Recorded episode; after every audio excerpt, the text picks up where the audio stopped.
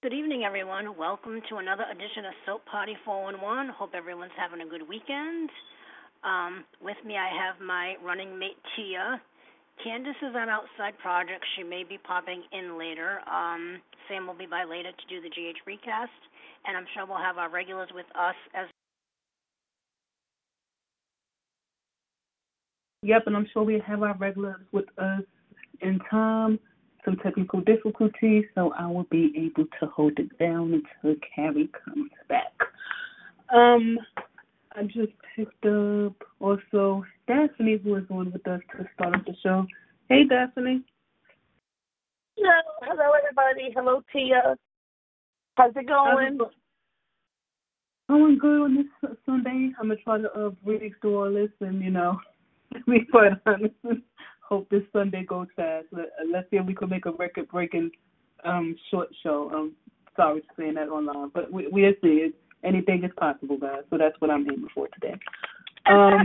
Anything possible. So when it goes, why does that seem like a song? But it probably is. But okay. But when it goes to the news, I think we got an announcement that Cameron Grimes has announced that she is pregnant and she is due on December of 2023.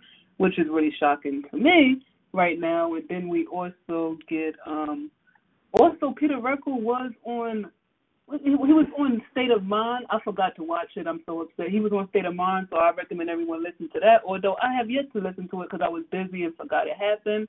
Also, The Young and the Restless, The Bold and the Beautiful fan club is this weekend, so I'm sure people are having a time of our lives, and some people, will probably will be here usually, but they're having a time in their lives right now in Los Angeles. We don't got the daytime Emmy, but we got the fan club event that I hope to go to one day.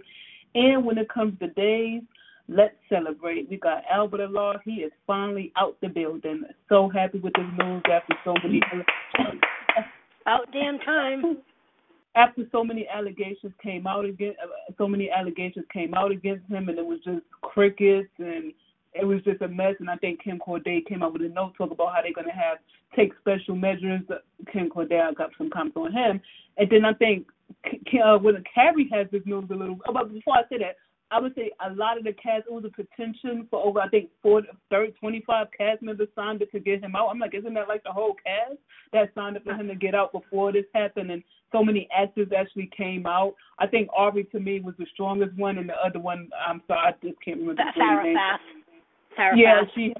I just can't remember the lady name. I can't remember how to pronounce it. But, yeah, she was the one that came out. And then, shockingly, Nadia's mother came out to do it. So, not to go deep in it, but I do think this is going to make a lot of fans question, is this why a lot of these extras were leaving this show? Like especially Nadia. We know she's been leaving the show for a while, but if you look at the tweet from her mother, and she's even retweeting stuff, she said that he came on to her daughter. And I'm like, oh, and then I think we all heard rumors that Nadia has been out now. See, now this is bad because, unfortunately, on days, I think we have noticed, man, so many people are leaving the show.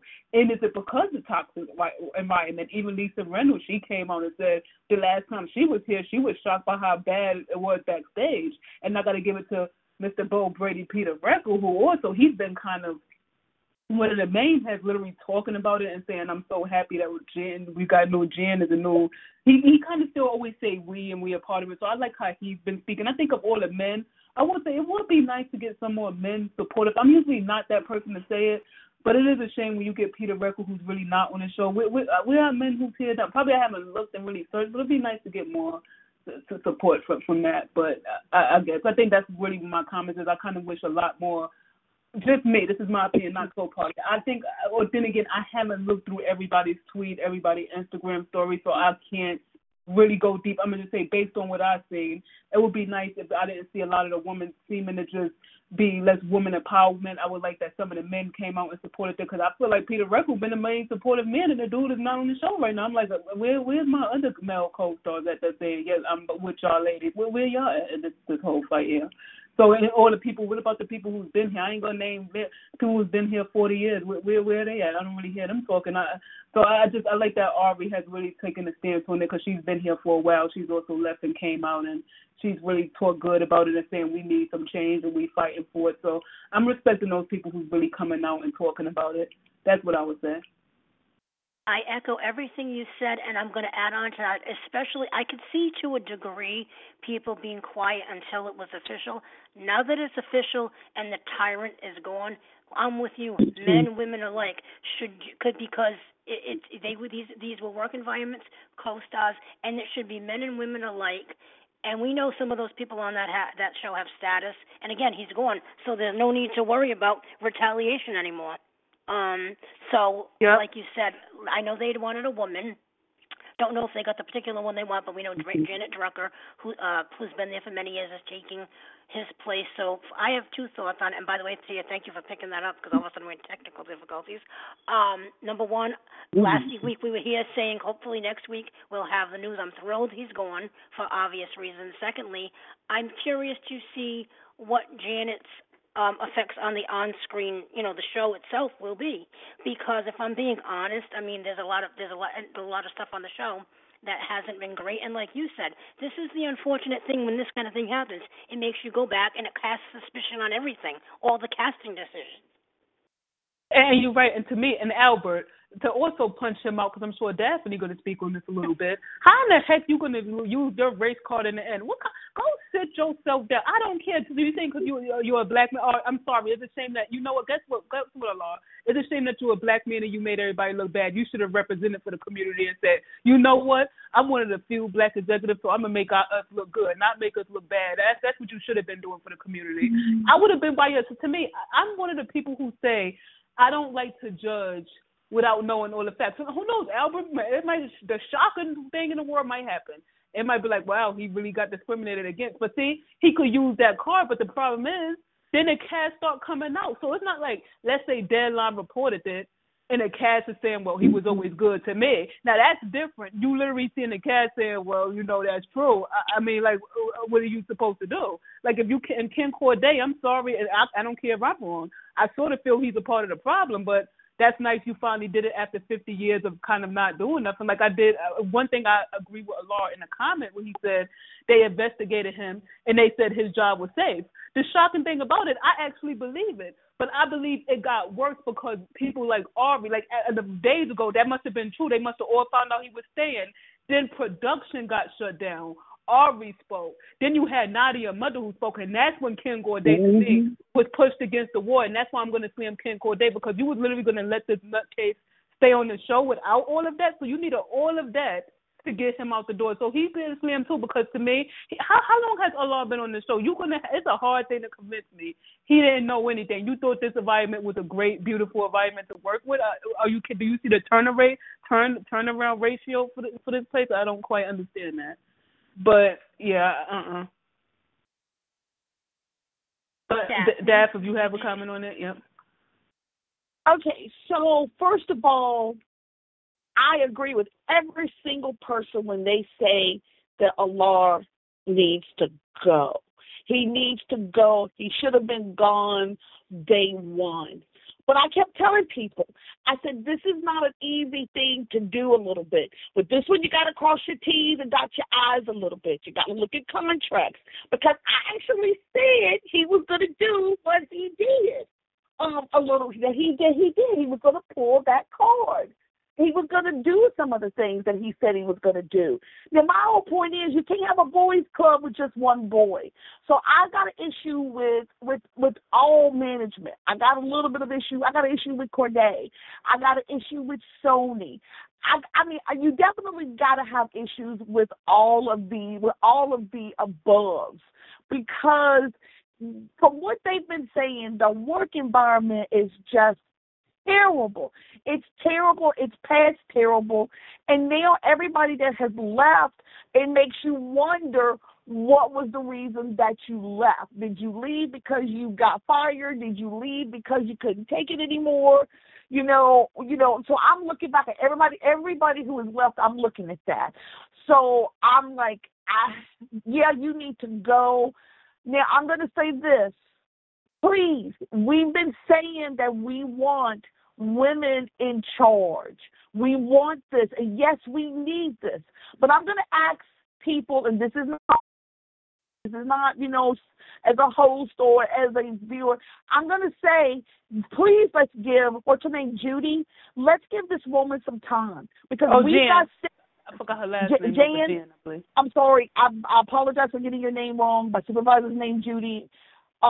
Give her some time to make some changes, because we have to realize days take 6-8 months ahead. So any changes she makes tomorrow, we're not going to readily see until a couple of months from now. So don't come in and say, next week saying, I don't see changes. 2 weeks from now, I don't see changes, or this is not going well, or I don't like this, or we don't like that. Please give some time for her to come in and to make some effective changes and to do what she needs to do and what needs to be due.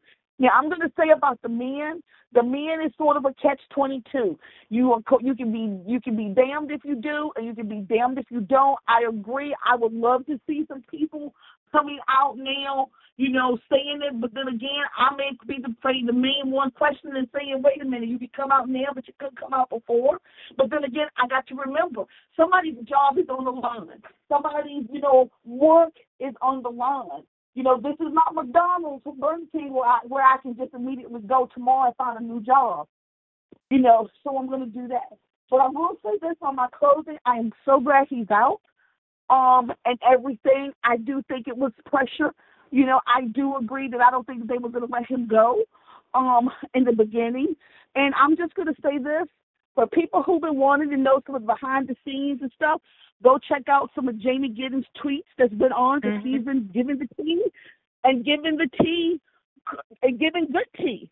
So check some of those out to see what's been going on behind some of the stuff that's been going on. So, yeah, I'm glad he's gone. He needed to have been gone sooner.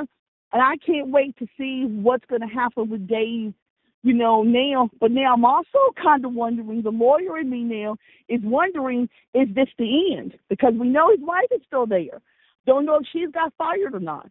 I don't know if there's going to be any extra lawsuits, because I can see, ex-cast members and stuff banding together and saying, now I'm going to file the civil suit to see what's going on. So it's just going to be interesting to watch. And I'm still rooting for, Peacock to, to continue doing Days. I brought you on, Kim. I don't know if you have any comments on this Albert being gone before I translate into Days. Do you have any comments on him being out? I echo everything you all said. I'm glad he is out. Definitely, this was needed. It's necessary, and I do agree with Daphne.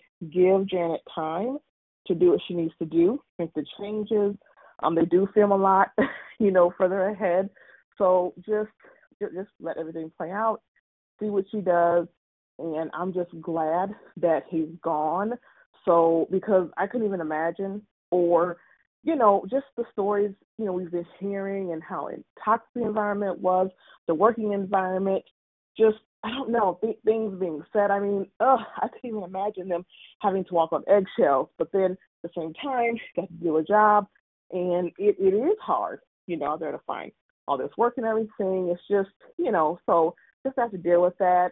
That is just horrible, and I'm glad that they definitely took those measures and do what they have to do. It was necessary to be done. So that's good. Now, hopefully, everything will be, good and relaxing and just peaceful when they work, and so they can do a good job, a better job, and not be so much under pressure, if you will. So I'm really hoping for that change, and I'm just really glad that he is gone. Okay. You got anything else, Carrie, before we head over to Dave? No, ma'am. Okay, here goes the phone numbers. USA 605-562-0444. Alternative number 717-734-6904. Canada 867-292-3066. The show ID is 128803. Press star 2 if you want to come on and speak with us. The way we do it, we just call on people one by one for the most part. On most of the show, we call people up one by one, and everyone get their chance to say something. So it's not free form style. It's more just talk about the topic style. So We are going to start with Salem this week, and I will start quickly with, let's get it off the bat. Kristen and Brady are in court. This is the same judge who awarded Brady custody, has now taken it away from him because he's a danger to his kid because, you know, he had a gun to his mom's face. So although he said about the situation, all that happened, she don't care. So Kristen now has full custody.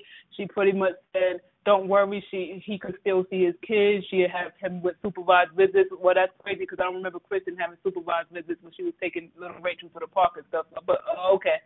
So, yeah, so that's pretty much the case here. I'm going to comment on it. I've said it before. I'm just tired of just the let's screw over Brady Club, so I don't really care about the storyline. It's just ridiculous to me, so...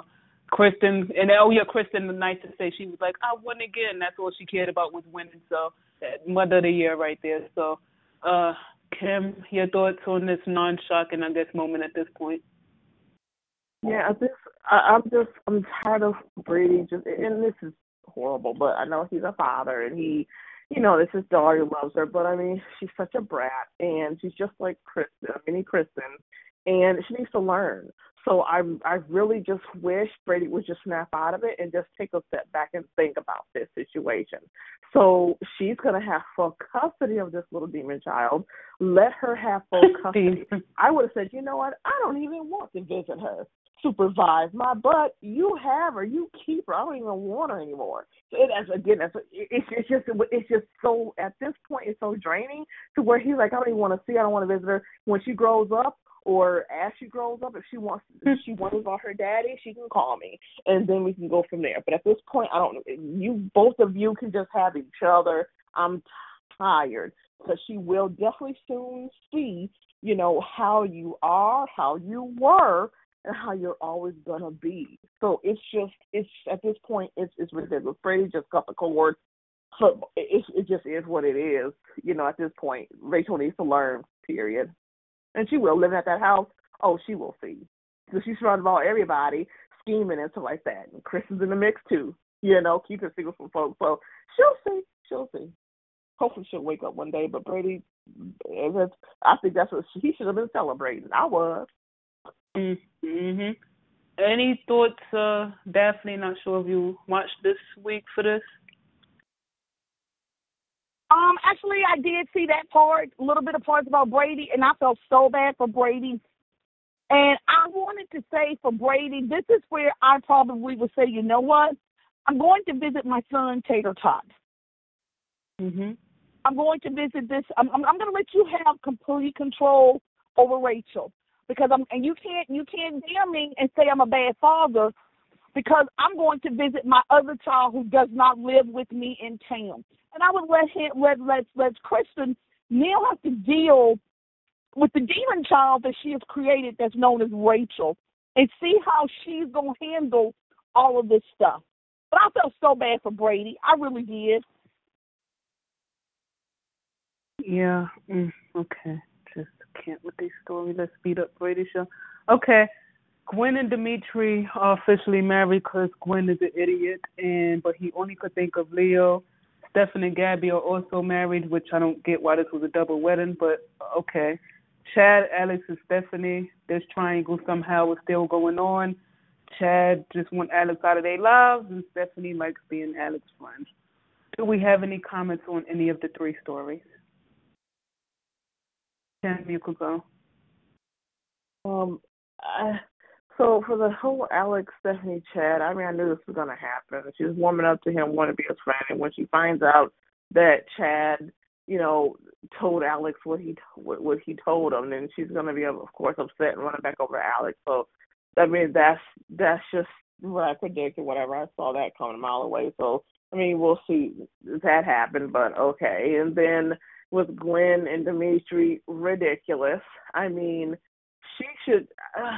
She should know that this is not really how, you know, a husband should act when they're honeymoon, you know, and when they're trying to be intimate. Like, she should understand that. Like, something's off. Like, come on. First of all, just compare it to her previous, you know, boyfriends, like Jake and Xander and stuff like that. Like, how are they acting? Like, bunny rabbit. So why is she not picking up the hint here that Dimitri isn't really feeling her like that, literally in that sense. So, I mean, that's, at this point, I don't feel sorry for her because she should know something is completely off. And then with Dimitri and Leo, I mean, okay, so any doubts that I had in my mind last week, I was like, oh, I don't know. I think he's bi still. I don't know. But I really think that he is just full on, like, he's not bi at all. He definitely into men because I only say that because he was dreaming about being with Leo. He was dreaming about him. Now, even when they're not together, he dreams about Leo only, you know, while Gwen was, you know, was an act or whatever on him. So it's like, okay, yeah, this is not going to go over well at all. So if Gwen finds out or whatever, so we shall see. But it's just, it's ridiculous. It's ridiculous. Do you care about the great love triangle of Chad, Alex, and Stephanie? Nope, not at all. I knew she was going to go back to Alex or whatever eventually. Like I said, especially when she finds out that Chad said what he said to Alex. Yeah, she's going to be like, oh, you had to do that. Okay, yeah. And going over to Alex, well, I'm so sorry. And they're probably going to do so. I don't know. It's just so predictable. That's what I'm thinking will happen. But, yeah, it's kind of like, oh, my gosh, enough already. I'm just tired of Chad being entangled in this.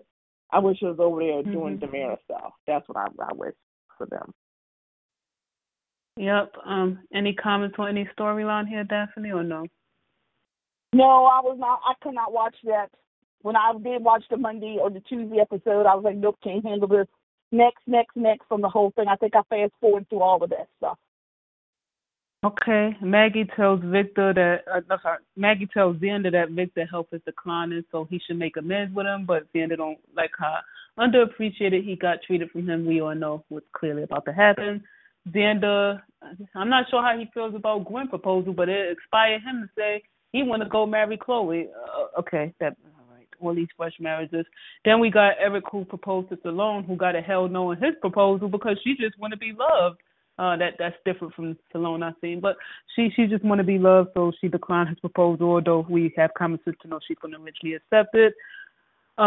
Any comments on any of these storylines? I can't. This is going to be a fast. I don't. I mean, this is going to be a fast segment. Yeah, I know, right? That's fine. Yeah, I just.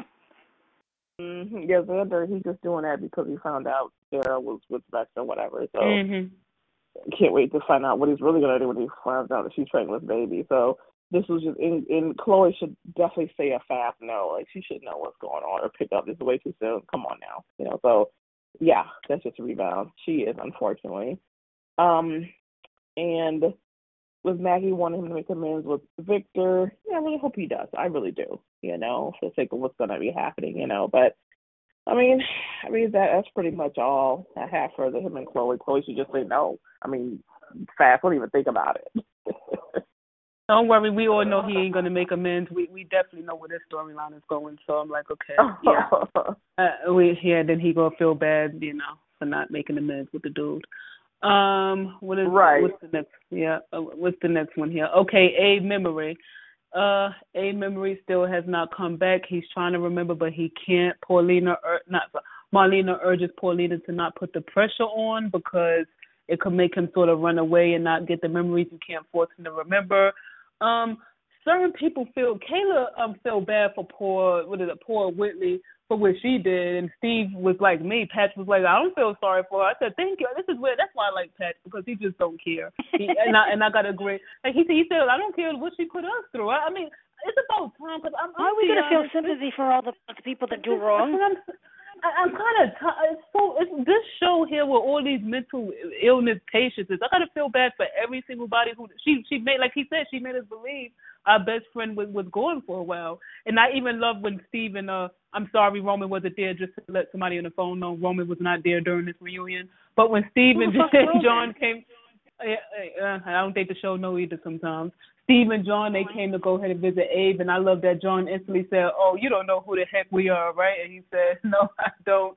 I like that. And I really love the scenes with Theo. And this, I can't believe I'm going to request this. Can we get Theo, this version of Theo, on this show for a time? He's leaving because what is that? I don't quite understand why he would be leaving town right now. So that doesn't make any logical sense to me. But I did really enjoy the scenes. Those were probably my favorite scenes. And even seeing Paulina try to balance being calm to what she really wants, because it was up to her. She had tried to just force the issue, but unfortunately she can't make that happen. So I'm actually really enjoying this story. Oh, please. I would just say Steve, to me, was my favorite during this week. Just him saying, I don't care about Willie at all. I don't care what she's going through. I don't care if she's a mental ill patient. Thank you a lot for speaking for me, because I don't feel even more sensitivity for Whitney and her crocodile tears. So you got any words on this, Kim? I'm really enjoying the storyline, too. And I appreciated the scenes with him, John, and Steve, too, and how they were really good sports about it, you know. So then those are really interesting. So they're playing it really well, and it's definitely an uphill battle. I feel bad for Paulina, and she's just trying so hard. And at first she was doing good. She remembered what Marlena said, and she was like, you know, kept thinking, like, oh, no, don't push it, dude. Bitch, be patient. But then when she got home, and she was like, yo, does it ring a bell or anything? And he just was like, no. And then sitting down, want any food? No, not y'all not really hungry. Okay, let's watch a movie or this and that. You know, she was trying to, I guess, not butter him up, but I guess kind of jogged the memory or whatever. So then she just planted one on him, and so he was like, wait, what are you doing? And that just broke her heart. And so he was like, I gotta get the heck out of here. Steve was like, hey, you said that I was your friend and one of my closest friends. Can you get me? Can you come over here? Basically, get me out of here. And I'm like, oh, wow. And just a look on Paulina's face when, you know, he wheeled him out. I'm like, man. But, I mean, she just definitely is going to definitely teach her patience, you know, because, you know, Paulina is a little feisty one, you know. She, you know, wants things now and everything, but it's going to be a process, like Marlena said. So this is going to be really interesting. And I definitely don't feel sorry for Woodley at all. I don't.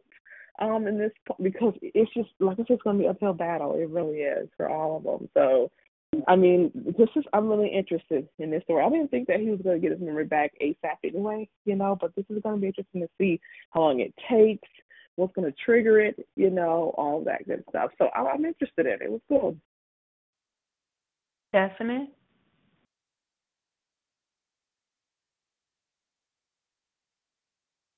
So let me ask this question and get some clarification.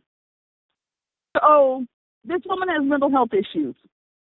Oh, yeah. She's battling the grief of her deceased husband and her whatever responsibility. Yeah. So because I haven't been watching and fast-forwarding, we know that Marlena treated her when Marlena was possessed.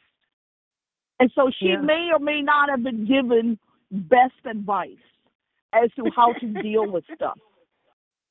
So that's the only reason why I have 18% feelings of sympathy for her, because this is somebody who recognized that they had a problem, went to do something about that problem, and most likely got screwed up advice from a possessed doctor. So I would love to see, and I don't know if they've done this or not, Marlena having to face the consequences for this.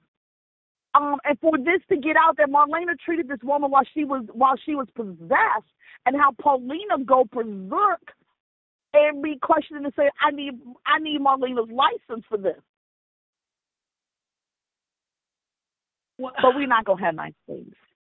Well, I'm kind of just tired of this show and mental illnesses. We talk about some General Hospital. For me, Days is the worst to me, because what mental illness she has, because this is what Days is telling me right now. Me, I don't think I have a mental health issue, but who knows? I might have something. They are telling me I am going to kidnap somebody, I'm going to rape somebody, or I am going to kill someone if I have a mental illness, and people should forgive me for it. That's what I am tired of, this same message for every single story. It's getting ridiculous at this point. Every single character on the canvas has a mental illness. Are you kidding? We supposed to be like, well, it is what it is. So just because you took some advice from an idiotic therapist, I'm supposed to be like, oh, okay, so the person told you jump off the bridge, you doing that too? They tell you to go kill a bunch of kids, you doing that too? So at what point do you have common sense to say this ain't right? I mean, come on. That's what I was going to say. I'm not trying to say that the character should get off scot-free. I'm saying that in addition to Whitley being put into a facility, Marlena needs to suffer a consequence. Well, she does. I think my issue here is, though, why is she in a facility for? She should go to jail. I understand we could. What does she have? PTSD? Is that what she had? That's what she had. So you get that, and you get to go to a mental. Are you kidding? That's all I'm saying. Well, that's nice to know. So now I finally get it. I didn't get it much back then. If I do something, I'm going to just plead insanity and act like the craziest psychopath in the world, because act like I'm a nutcase, because that's just insanity to me, that every single character on this canvas, the way you are redeeming every single body is that they have a mental illness, and then we go see them break down and cry, and I'm supposed to feel sad for you. So I agree with you with your overall point. I am just pissed off with the show is that that's the conclusion of every storyline, that this person has a mental illness, and I'm supposed to move past it. That's my issue. I'm having, and especially I agree with that issue, because I've said all along, just because you're in your mental illness and you do the damage, look at the damage that you left behind of the people who now have to face the consequences or the results of what you've done. So no, Lily needs to go. Willie needs to either be in jail, she needs to be whatever, locked away in the facility, jail or whatnot. But I'm just saying, this is a time where I also want Marlena to face a consequence right along with Whitley. I want there to be a consequence for Whitley. She did, though, in general, though. When she first came back, they did take her license, and she had to go. Maybe it didn't go on as long as we wanted to, but didn't she lose her license and have to go back to the board? I know, but I'm just saying, though, the board should now be, because you remember back when they were fighting this, it was like, oh, I was okay, I didn't do anything. Now we should be. To me, the story should be, okay, we got to figure out who Marlena treated while she was. You know, being possessed by the devil, and see if there's any more cray-cray people out there.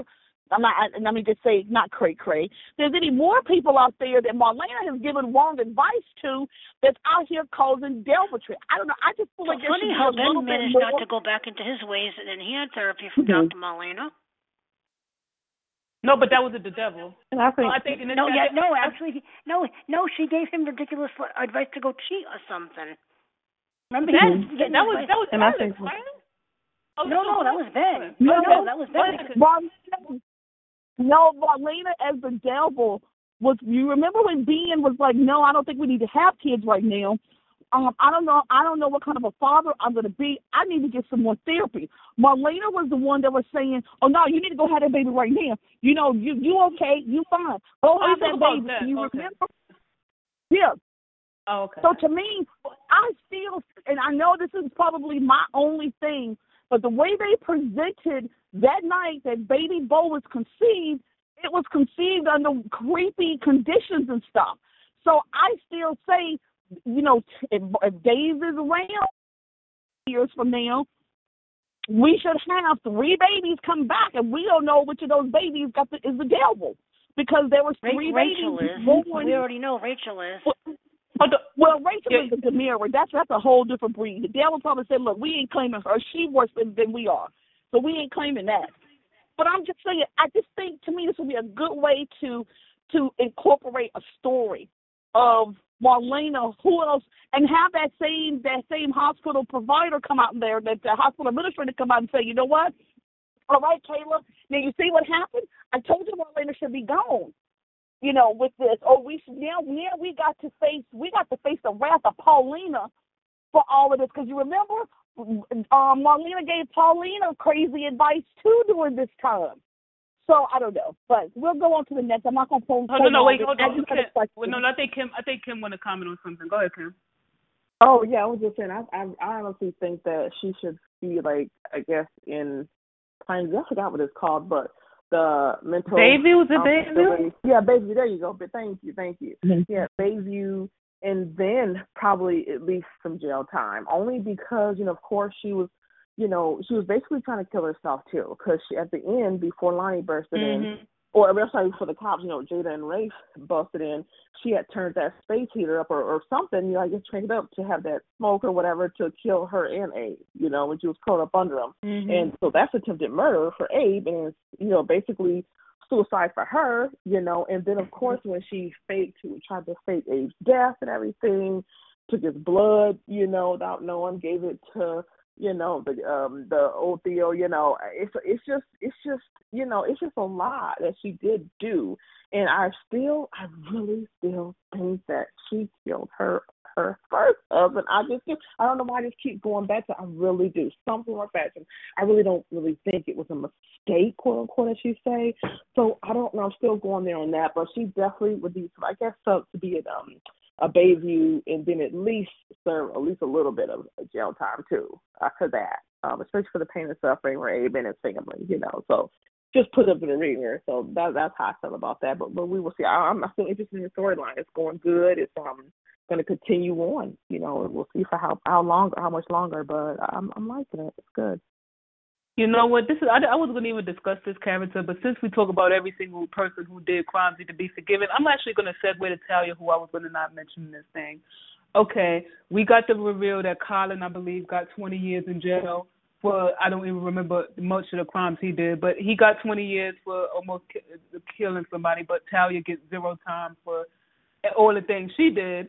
And she goes ahead and goes to Chanel and she cries and say, you know, when he turned around in the thing, he told me that I should be behind bars with him, and she started crying like, he's telling me the truth. That is true. I should be behind bars. And I was shaking my head like, yep, you sure are right. That's nice that you're aware to know you should be behind bars. Chanel, of course, because we can't have characters be upset for a long time, she said, oh, it's okay. You was manipulated by a dangerous man. Okay. You know what? And they agree to go ahead and get a lunch because they miss each other as an employee and friend. Days of... My God, this show is killing me. How in the heck are we talking about? How are we talking about two of the last stories that happened where the villain is now the one I got to feel sorry for because they was manipulated. They get no jail time. Are you kidding me right now? I'm just so over there. So pretty much, so hit me up with the next storyline. What's the next? So the next storyline, another new psychopath going to come to town, and then we're going to hear they also have a mental illness, so we got to feel sad for them. So this show has turned. I can't with Days with this mental illness. Ben Weston had to prove himself so much, but that's okay. We will leave Ben Weston out of it. He would stay where he belongs right now. He's out and selling the world right now. I would say to me that I Talia don't have a mental illness. She's just emotionally distressed. But that keeps you out of jail. My God, you cannot get to Salem. You gotta be just emotionally distressed or have a mental illness, and you don't pay crime. Oh, wait a minute. Or be a mother. Those are the 3 things you need to do to not get in jail in Salem. That is nice to know. Kim, do you feeling Chanel and Talia? Poor Talia. She's sad that, you know, Paul Collin was right because she kind of committed most of the crimes, but okay, yeah. Right, I don't feel 1 ounce of sympathy at all. Like, that's just ridiculous, and Collin was right. He was 1,000,000,000% right. She should be handcuffed, being hauled off in the back, too. I mean, she really should. It's ridiculous because, again, at the end of the day, she is the one that did all the action of what he was masterminding, well, you know? So that's, I mean, you know, yeah, you could be emotionally, you know, abused, of course, obviously. And okay, I get it. You know, you were just under this love spell or whatever, et cetera, et cetera. But I mean, at the same time, it should come a point in your life where it's like, you know what? Okay, I love this person, but I'm not going to do these crazy things. Like, I'm just going to basically force this person to go get help. Like, she should have taken him to a facility and said, you stay here until you are better. Like, instead of just agreeing to do all those crimes, and why he just sit back in a hotel being the mastermind. She's a puppet. I really think that it's a place where you have to at least just say, okay, I need a reality check. Like, this is not good. It's not cool, especially if people are being nice to me, you know, and but I'm doing this behind their back. I'm doing this. I'm doing that. And just, it's just ridiculous. So she really should be. It's insane. And I really don't think community service is nothing at all. She needs to be doing community service in the jail. She really does. So at this point, in Chanel not being mad at her and say, yeah, you know, I hungry. You know, I miss you as an employee and as a friend. I'm like, what? Girl, what? This is just insane. So I am so not here for Janelle and Talia. Y'all know I'm a Janelle fan of Johnny and Janelle, so I'm really hoping that Janelle happens, but that Johnny kind of, you know, whoops her back off her feet, you know, and swoops her in before Talia try to continue to make her move, because I just, you know, Talia does not need to be in the actual world right now. She needs, I mean, I'm talking in the sense of just being free. I mean, she sits here some time. She really does, just like Colin. Maybe not as much, but close enough, because she's the one that did the actual physical crime. And that's my issue with this show right now, because as you mentioned with Janelle, I'm not going to speak for next week because I know I don't want to just spend extra time talking about it, but I'm going to just say this real quick. If it be a I'm going to choose Talia over Johnny, I'm going to have a big issue with that. Absolutely. Johnny is literally being held accountable for something that happened when the dude was possessed. People acting like he's the devil. Like, that's what my issue is. It wasn't his fault. Exactly. Yes, he's paid every consequence for something he had no control over, but everyone else is instantly forgiven. So Talia's forgiven, and you date her again. So to me, that ruins any valid. That would ruin Chanel's character to me. I'd be like, wait a minute, you didn't stand on those beliefs with Johnny. You just, I don't quite understand how Talia gets a different treatment. Is it because she's a woman? I don't quite. What is it? I can't. You know what? Let me. Right. I'll wait till next week, because if that happens, the show, I'm dragging the show. If they do that foolishness next week, but she's more in love with Talia, then I'm just gonna just be upset. That Daphne, poor Talia got 0 time, and the other person, Colin, got 20 years. Are you happy with this? No, she needs to be in jail, under the jail, beside the jail, as Kim said, sweeping the jail, you know, while she's doing her time. I'm sorry. Right. No, I mean, no, I have 0. Usually I could cough up with 1%. No, I have -0%. I have no sympathy for her, because she should be in jail. Because, we keep saying the mastermind. Okay, the mastermind, goes to jail. But why is she not in jail too? And why is poor Johnny? Okay, Johnny suffers the consequences for all of the stuff that happened when he was possessed. And you know what I'm getting ready to say? Yes, Marlene. We know where we're going. Consequences. 0 consequences. And you just, here. Let me go ahead and get some more free medical advice. You all right. The devil says go over here and pick your feet. It's fine. And Marlena don't get one single consequence. And so, I'm agreeing with you 100%, Tia. If I'm going to commit a crime, I'm going to save them. And then I'm going to say, hey, my mental health issues is acting up, so I need to get some sympathy. I need to get some. And you know how to deal with trash. Now you just got to say your voice. Yeah. You know, I can't believe you know how to deal with trash. So, goodness. Oh, okay.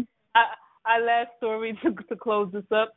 I'm going to actually close this with Harrison. Eve. Look at this. Eve is also a Bayview. So you've been telling me she also has a mental illness. Okay, Dave. Y'all hilarious. Okay. So she's in Bayview. She got transferred out because I guess I forgot what mental illness she had. I'm gonna have to look it up. I'm just lost. Her daughter died, then killed her daughter. Remember? I know, but she was But I didn't know what mental illness she had.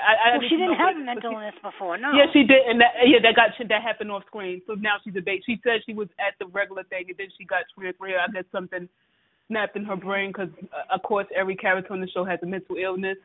So she reunited with Harrison. I'm gonna give it to Cassie DePavo, because I think this was probably one of my favorite Eve scenes, because although Charlotte Ross played Eve in the past, you really felt like this virgin played her, just the acting, the eyes, and I think right now, even with Performer of the Week I have for days, she's neck and neck with I think Jackie McKinnis Woods, and that even Eve as a character won a poll. Like, I think this was probably the most likable she was, and just. And it was really good. If you know, I know a lot of people. I was feeling more sad for probably Kim, because I said she probably like, what the heck is this story for? I don't understand what they apologize to each other for. But I would say this is the kind of thing where I wish, although I think Casey did a beautiful, great job, I kind of would have loved Charlotte. I'm not sure if they contacted her just to come back for one episode, but they could use the flashbacks.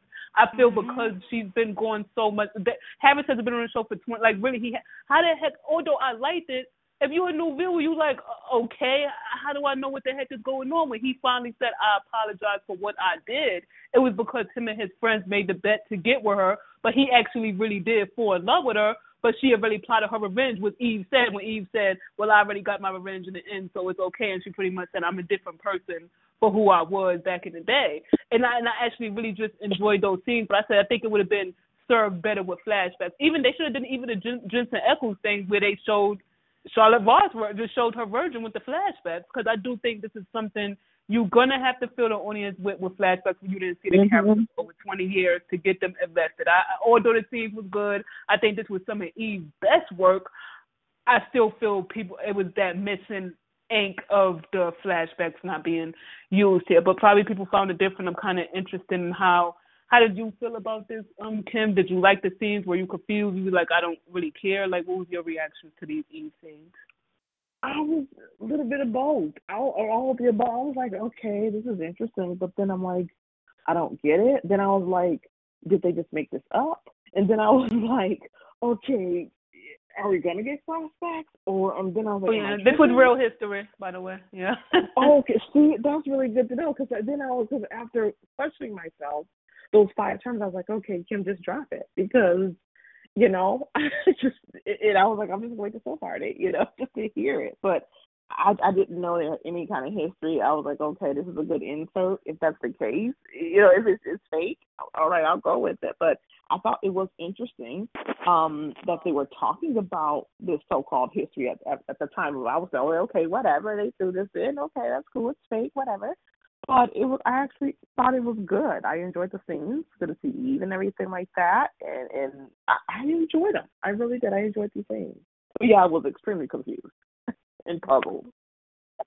Now, Daphne, I do know you were watching at the time, but I'm not sure because you wasn't a teenage fan person. You was watching them adult stuff, so I'm not sure if you were watching this storyline, and if so, did you remember any of this?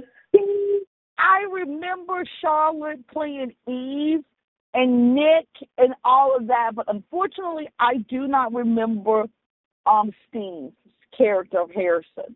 So okay, so let me just say this. Josh spoiled me with that whole Sharon and Cameron stuff. Mm-hmm. You know, with the flashbacks and all of that. So I kind of was like, okay, this is good, but this could have been better.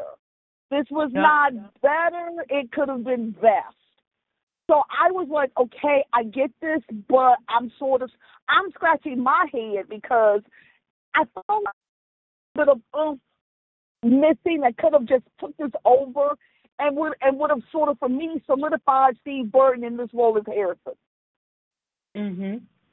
Or at least a little bit that would have made me say, okay, this is not Jason Morgan, you know, with that. So I wasn't familiar with that part because, you know, I don't watch the teens and the youngins and all of that stuff until they get a certain age. I'm like, okay, now y'all interested. But and then that's, of course, how I missed a whole bunch of stuff. So. Kara, you actually should remember watching this, right? You do remember watching them? I remember it. I remember the whole thing when they were trying to get her, but refresh my memory when she said she got her revenge. I remember the first part of it, but what was her revenge again? It was something she did with him, against him and his friends that got him arrested. When she found out what the bet was, because the bet was to, of course, would make a bet to make her fall for them or something like that. But he actually did fall for her, and then he never. I guess it was all too late because she got the revenge and kind of, I guess, she was off the show, and that kind of was the end of their story. So they pretty much and I like that Eve actually mentioned it. She said, "Well, it's because he apologized and said you didn't deserve that." She said, "Nah, I didn't," and then pretty much said, "Well, it was okay." She got her revenge and said how different she is now. I think this is. I will say when you watch it, I think these were Eve. Some of Eve's best scene, because I felt she was a human again. Even talked about Ben and Sierra pretty much saying, oh, daughter, and like, Ben, it wasn't right what I tried to do with Sierra. That just, to get her to die, that shit was wrong. So it's like she's saying, I've done some bad stuff too. Who the heck am I? Right, she was taking someone else's daughter. Yep. So yeah, it was pretty much, that's what she was pretty much like. So I think this was the most human Eve had been probably forever. And you know, to be quite honest, so I really enjoyed it. So I can't wait for you to catch up with that. Is there anything else with Days before I head over to Bold? Okay, we are over to L.A. Let's hit it. Nothing much happened over there this week except for Steffi was horrified when her 5-year-old daughter came into the house and said, Mommy, I had a bad day. I almost drowned and Grandma saved me. But she wasn't talking about Grandma Lee or Grandma Kelly from the grave, you know, helping her out from beyond. No, it was Grandma Sheila, which made her even more horrified to hear that Sheila, of all people, was putting her grubby hands on her daughter. Meanwhile, what else? That's it. Well, to be honest, Deacon and Sheila were on. If someone else knows what they said, it's not me because I picked up the friggin' remote control, so I can't even tell you what they said or did, other than the fact that this nutcase thinks she has an in with Finn now because she saved Kelly. So I'm gonna just jump right into because Thomas and Hope weren't on. Nothing. Yeah, really, because the big thing was the whole dynamic between and so Steffi did leave the house and go to Grandpa Eric's house with the kids. So my biggest takeaway in the beginning of the week is Finn was pulling a Hope and deflecting a lot because when Steffi got over the initial shock of, oh my God, my kid almost died, at his negligence because the idiot turned around, took a phone call, and assisted on a heart transplant or something while Kelly was drinking the ocean. Once she got over that and to hear that it was Sheila of all people, and when she was trying to, and so at one point in the conversation, Steffi brought up the fact that, you know, oh, this must be a connection you have, because he was trying to tell her, and I said aggressive in the beginning of the week, but what I'm going to say is, I'm going to say, to me, for the moment and what was happening, I didn't appreciate Finn's tone and what he was saying, because he was telling her, you need to cut her some slack, and she was a hero, and all this other nonsense. So then Steffi brought up the whole courtroom thing, and instead of owning it like a man, he proceeds to run his mouth about Liam coming between their marriage, and I'm sitting here thinking, this is not the time or place for this. We can deal with this another time. And I'm like, for me, it wasn't a good look that Finn chose to just deflect, because, again, not the time and place. So Steffi felt like she had no choice but to take her kids and leave because she couldn't trust Finn, and because the problem is, you know, up until that moment, because when when Liam brought her the video, she didn't even believe it and all the context of it. So now she's thinking this nutcase is looking at her, seeing her at after the verdict or whatever, and then he's telling her she needs to cut him slack, and she's a hero, and she's like, what the hell? Last she knew, everybody was on Operation Keep Sheila Away From Us. So what's she to do but take her kids and leave? And so, she got a hold of Liam. Liam went over the house, and she told Liam what had happened to Kelly and who saved her. And Liam did say he does not want Finn alone with his child anymore. And then Kelly came out, and Steffi, Liam, and Kelly had a nice little family moment and got to hug their baby girl and be grateful she's still alive. Again, Finn, I think the bigger thing is, as dumb as Finn was by turning his back, that's not even the issue. It's all of a sudden he's trying to push Sheila down Steffi's throat, which is wrong on its face, but let alone the timing of it all. Really, Finn? And at one point Steffi's like, she shot me, she did this, that, the other thing. It's like, I don't understand how he thinks Steffi's ever going to cut her slack. Of course she's happy her daughter's alive, but like someone said, if it were me, I would have been like, well, Sheila wouldn't have needed to save my daughter if you weren't a dumbass. That's me, yep. So I don't know, I might have more, as the conversation develops, I may think of something, but go ahead, you want to take it to you? Yep, that's me. My thing is, two things could be true. Then are you right? Oh, Liam is trying to come between us again because Hope left him because he left Hope. You know what? That could be true. But it has nothing to do with the evidence provided. All he did is do what I do all the time, provided receipts. I'm queen of receipts, and he did the receipt the same way I did. I posted videos up, and I got to be posting some videos up soon about a few people to show people some receipts really soon. But all he did was provided the receipts. He didn't forge documentation. He didn't forge a fake hug or a fake handshake. That was you doing that. And I love how people were saying, oh, look, Finn is being honest and Steffi isn't. Guys, y'all do remember that there's another hug with Finn and Sheila that he hasn't revealed, right? He's only revealed the one that he got caught on camera. So what happened to the one at the station? We said, I haven't felt this way. I've never felt this way. It's something he hasn't revealed that one. No one knows that. He's actually hugged Sheila twice. And then on the beach, oh, he hasn't revealed this yet. You, my mom, called the mom and all that. Where's that revealed at? I don't remember that. He's only revealed what he got caught and outed on. So I don't see that as an honest, decent person. Like, he's a good person, but let's not act like he's got the honest. Kelly snitched on his behind and said, Grandma did this. That's what happened. He was forced to. He was forced to admit it. Like, what was he going to do? Like, he was like, why wouldn't you? Like, what you going to say? No Kelly lying? Like, what are you going to say? And then the other one, even when it comes to the hug, he was still trying to deny it. Then she said, oh, yeah, your behind is on video. He's like, oh, snap, I'm all right. Ain't nothing. What can I say now? We're trembling over the words there. So my issue here is you cannot get mad at the mess you created. And then my other comment here, well, Sheila's a hero. You need to forgive her. This is where I need a step to say, well, she wouldn't have needed to say, if you kept your eyes on my daughter, how long was you turned around for? Are you serious?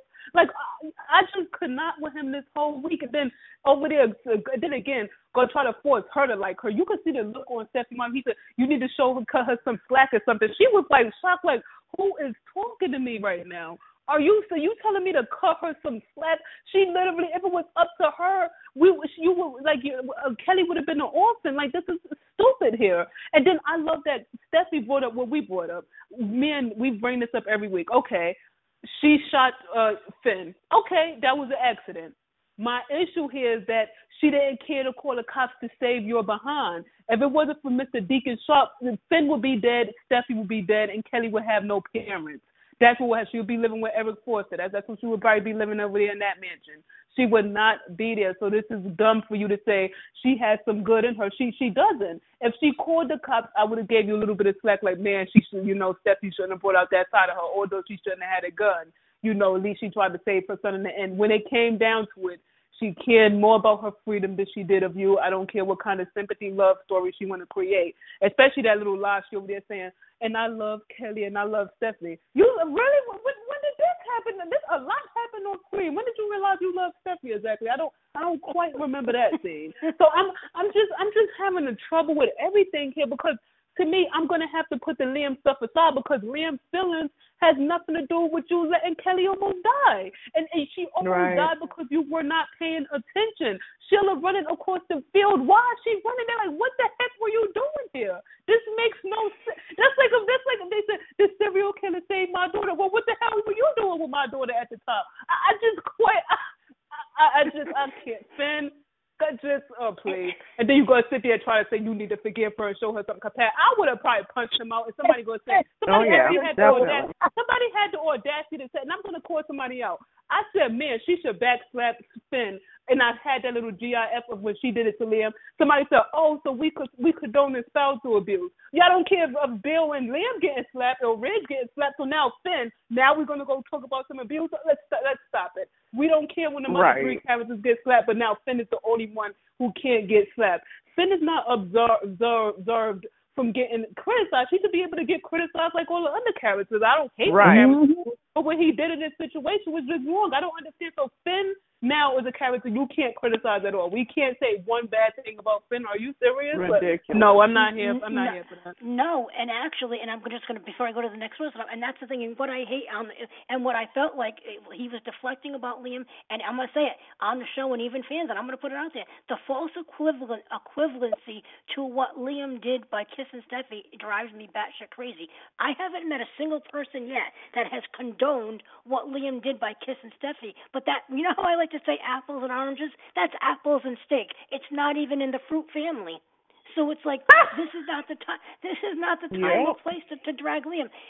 Like I keep saying, if he wanted to drag Liam for stepping in on his marriage when the divorce happened. Remember a couple of weeks ago there was a conversation and he said to Steffi, "Oh great, Liam and Hope are getting divorced. Liam better not think he can come over here and infringe upon you." Blah blah blah. I agree with Finn. That's the day he should have went and had a conversation with Liam. You're not fixing to blame this on Liam. 5 minutes after you almost had my daughter unalive. Right. No, and that's the problem I have with the whole dialogue. And for the past, and I'm going to group the two together, between this storyline and then the Hope storyline. Somehow, Hope's actions and now Finn's actions have all become about William Spencer. How? Right.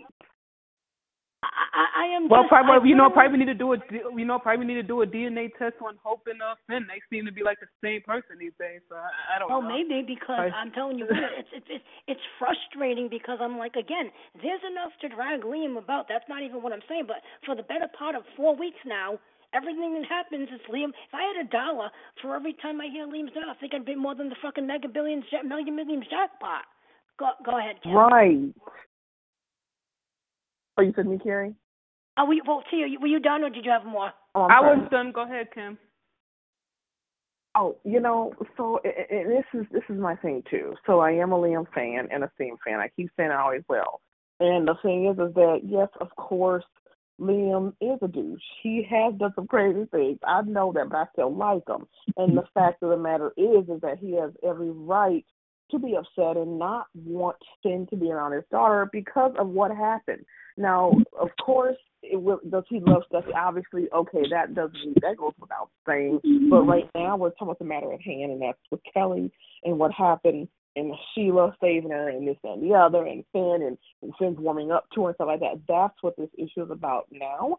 Now, the thing is, too, is that when Steffi was confronting Finn, she kept saying, I think she said this probably 3 or 4 times, but she was like, "You never turn your back on kids at the beach. You never turn your back on the beach." So she was just shocked and appalled that it's like, okay, why did you turn your back on my child, on my daughter? Me and Liam's daughter. You had already said that. Oh, I don't want. You better not. Just because him and Hope, yada yada yada, with him.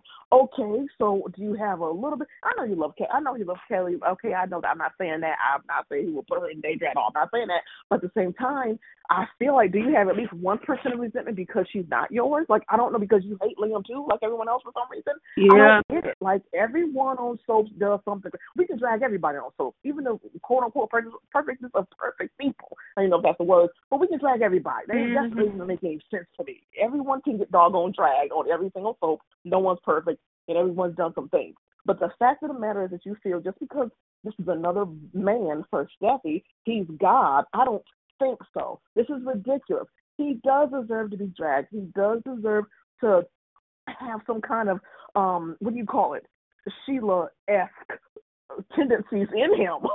like he's starting to warm up to her now. And of course, when I found out that she was going to be his mom, I'm like, okay, great. This is going to be more angst for them. This is what we need. This is what the character of Finn needs anyway, So I feel like when he told her, oh, we need to be grateful because of the fact, I wish she would have slapped him, a backhand slap. I mean, so hard across the face, kind of like how Paulina did Whitley. That's how she needed to slap the mess out of Finn. Because it's like, are you kidding me? Are you hearing yourself right now? And I'm also glad that Lee said, what? Are you kidding me? No wonder she left you. I'm like, thank you, Lee. Good gracious, this is ridiculous. Like, Finn, come on. And then the fact that Liam, it's because of Liam. Oh, I stubbed my toe. It's because of Liam. Oh, I got hit by a car. It's because of Liam. I'm so tired of it that I could just scream. And I'm just like, I'm tired of it. So then, of course, the fact that, he's not admitting what he did. He turned his back on their child and his stepdaughter. And he literally, why would you do that anyway? He's getting off of that and keep continuing to put that in. Oh, he's trying to break us up. Don't let him do that. Don't let him do that. What? Is Liam not the reason why she's confronting you right now, Finn? Do you realize that? It's all about Sheila and how you embracing her and how you're warming up to her. And, oh, she's your mom. No, my mother saved her. If it wasn't for my mother, what? Excuse me? You want to, like, come on, oh, I can't be here anymore. And he should, I know he's not understanding it because that's his mom and he's so grateful, but this is ridiculous. He has to understand where she's coming from or not. I don't know. Again, that'll be more angst for them. That's fine. I'm not saying at all, but this will be good angst for them, whatever the outcome may be. I'm 100% also feel that when she told Liam what happened or whatever, and that's why I'm here. My granddad's house, and he's like, "What are you saying? Did you leave then?" And my thing is, when someone asks, "Did you leave someone?" That to me, that means, are you going to get a divorce, or are you separated, or are you not going back to this person? So I just wish that he would have been like, well, I'm not necessarily leaving him as in like not being with him anymore in life, but I'm just here spending a few nights here just to my head because I don't feel safe there at home with my husband. Because I really think now that she said, oh yeah, I think that really is making Liam say, light bulb, like, okay, here's my chance too. On top of this, because I feel like I can protect you and Hayes and Kelly, all three of you, So that's what my thing is. But I'm all here for whatever moments Steam has, whether they're good or bad or ugly. I'm here for it, and I can't wait to find out what's going to happen. But then, sit yourself down, because seriously, you need to own and take accountability about what you did and not blame them for every single thing. Deal with the whole stuff thing later, but you need to take accountability what you did and what almost happened to Kelly. That's all I got to say. That's kind of where I am. Look, I'm not even going to pretend that I'm like the biggest Finn fan. I love him, I hate him, but I'm like, oh, this isn't a good look trying to, especially in that moment where she's like, I'm going to be sick. And then I'm like, then he kept saying, oh, you know what, or up to me, I'm going to go to Jay next, if he's still on. The thing that got me, he kept saying, Kelly was screaming for me. First of all, you didn't hear because you had earbuds on, but I'm like, okay, she got it the first time. Stop telling this mother that her baby was screaming for you in the ocean, and you didn't hear her. Stop it. Exactly. Good evening, Jay. Are you here? I'm here. Hello, everybody. Hi, babe. Yeah, so I'm trying to revive Finn from the bus he's been thrown under for this show because this, I just never in my life, well, I probably have before my soap watching, have watched a character be just completely, just wrecked for no reason but to put a couple together and redeem a crazy woman. Like, I cannot put the words what I watched this week that people are questioning whether or not Finn actually loves Kelly. This man came into Steffi's life when she was at a crossroads. Huh? I'm glad. In fact, I see the opposite. I see it's more. I've never seen anybody question. I don't think anybody question. Well, I can't say what you saw. I'm saying questioning now, questioning his love for Kelly and his family now after what happened, and that's what I'm saying. I'm saying that this man has been there for Steffi, these past 2 years through it all, and all of a sudden, in a span of 6 days, he's now a Sheila apologist and is on a beach ignoring his stepdaughter, but who is drowning in the ocean for a work call. I mean, this is just absurd, and this is the character of Finn has just been thrown completely under the bus, for this. I mean, I don't believe anything I'm watching right now. Yes, I'm going to still watch the show and watch him get dragged because he's being stupid. But in the back of my head, I know that this is all just plot point agenda. Like, there's no way I believe that Finn would leave Kelly, by the beach and walk away to have a work call and not look back once. I can't believe that he would say those things to Steffi after what Sheila did. Again, like I said, you cannot peel my leg and tell me it's raining. Like, this is just absurd, and I'm not liking it. I feel like it's being rushed. A couple of hugs, and suddenly, Finn wants his mommy Sheila. Like, it's just ridiculous. And to add insults to injury, the way he stood there, explains what happened to Lee, like this woman didn't raise him and love him for 30-plus years before she even knew what Sheila Carter was. Like, this is all ridiculous. It's ridiculous. And I'm sorry, it's taking me out of the storyline. You know, it's taking me out of, this is, again, very cheap.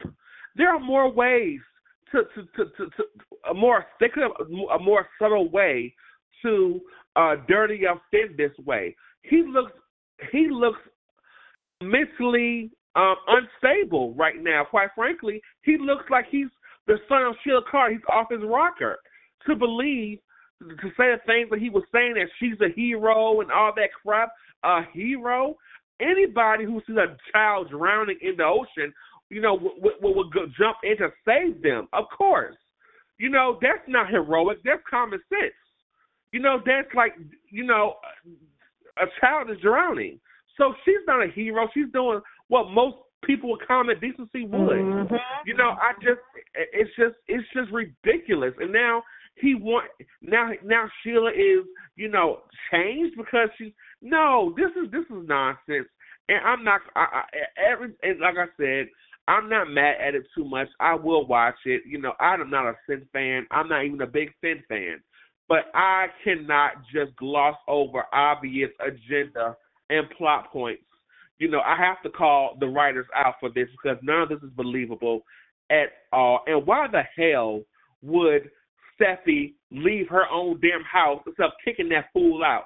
Why would you leave your own house that you paid a mortgage on and you've lived in before you met Finn to go to Eric's house? Like, that's, of course, Liam, like, oh, this is BS. All of this is BS. I'm gonna kick you. I'm gonna leave a house that is in my name that I've lived in for over a decade and go to my grandfather's house. Oh, and leave you there alone? Give me a break. Come on now.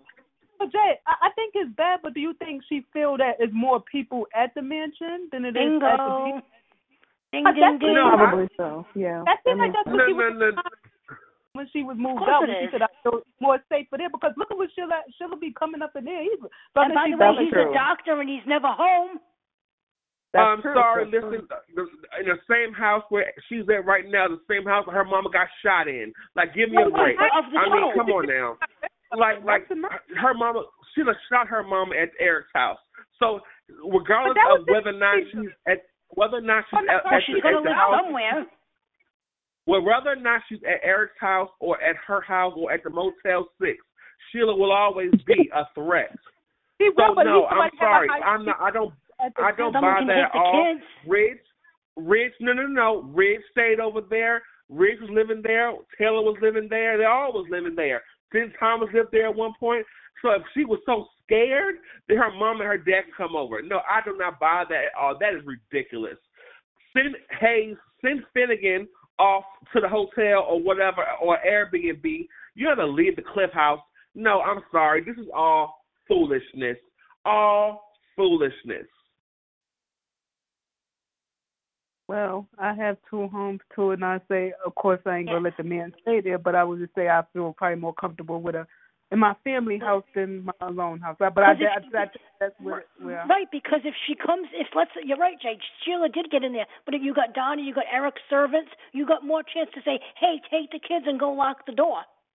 And also enough space for Liam to spend the night, too. Yeah, right. Next. All plot point agenda. This is all foolishness.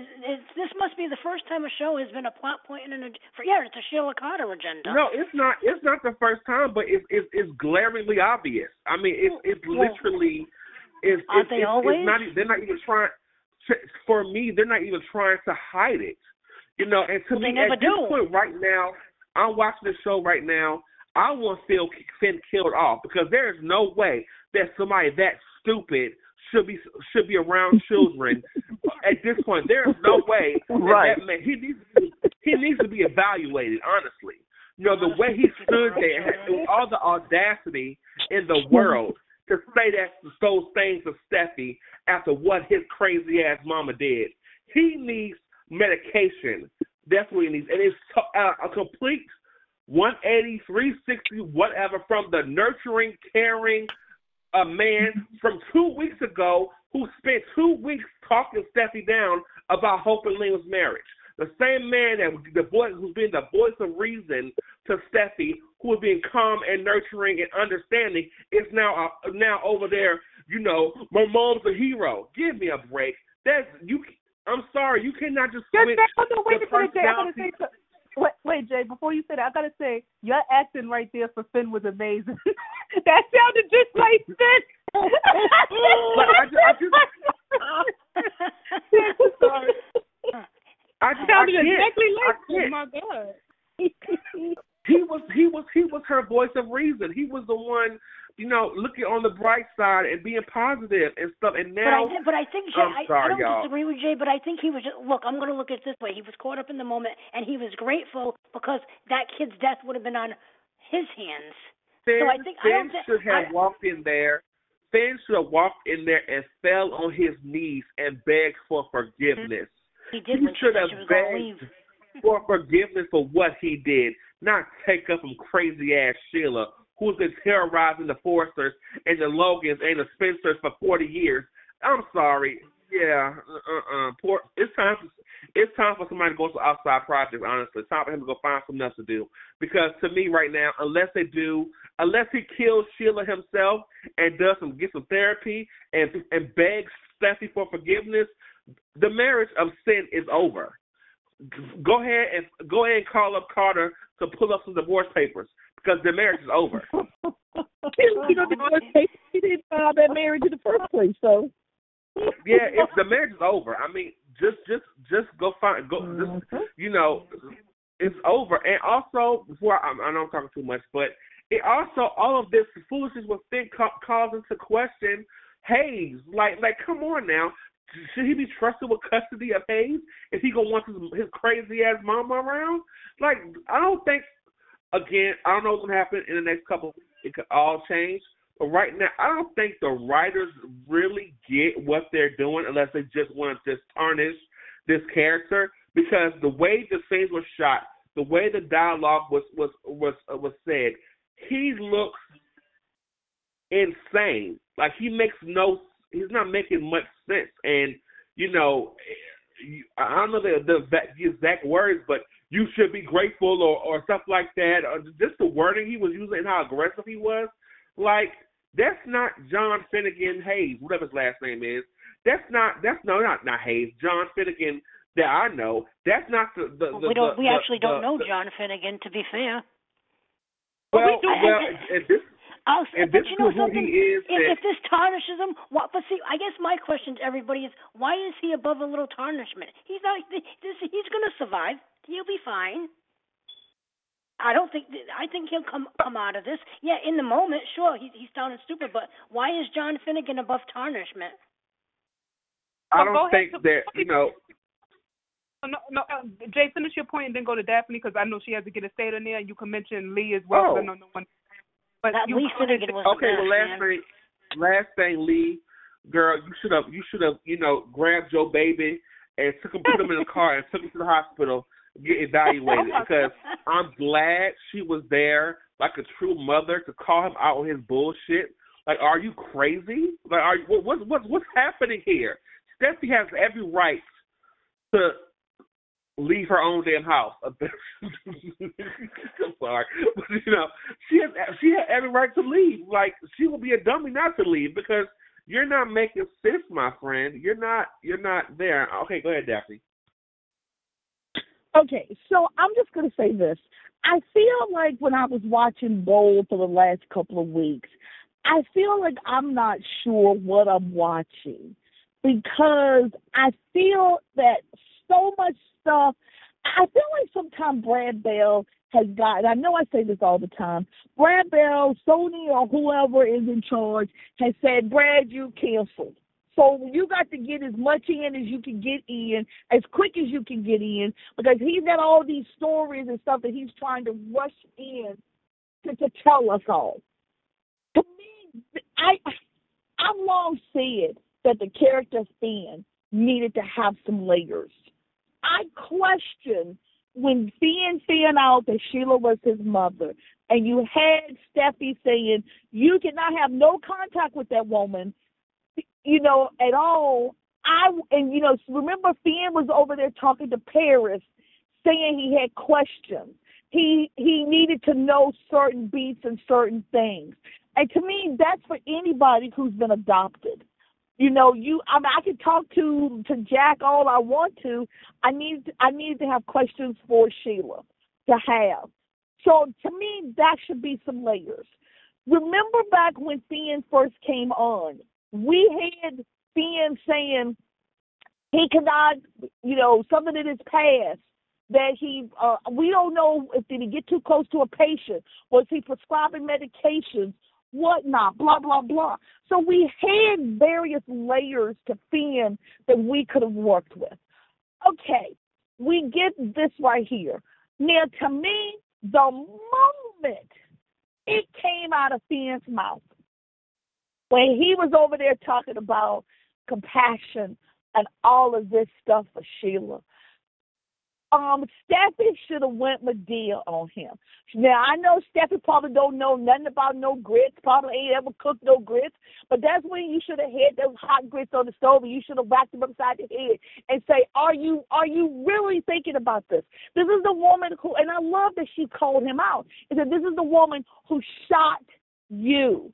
She shot me. She left us for dead. Wait, now let's go back a little bit. Let's take it back a little bit forward.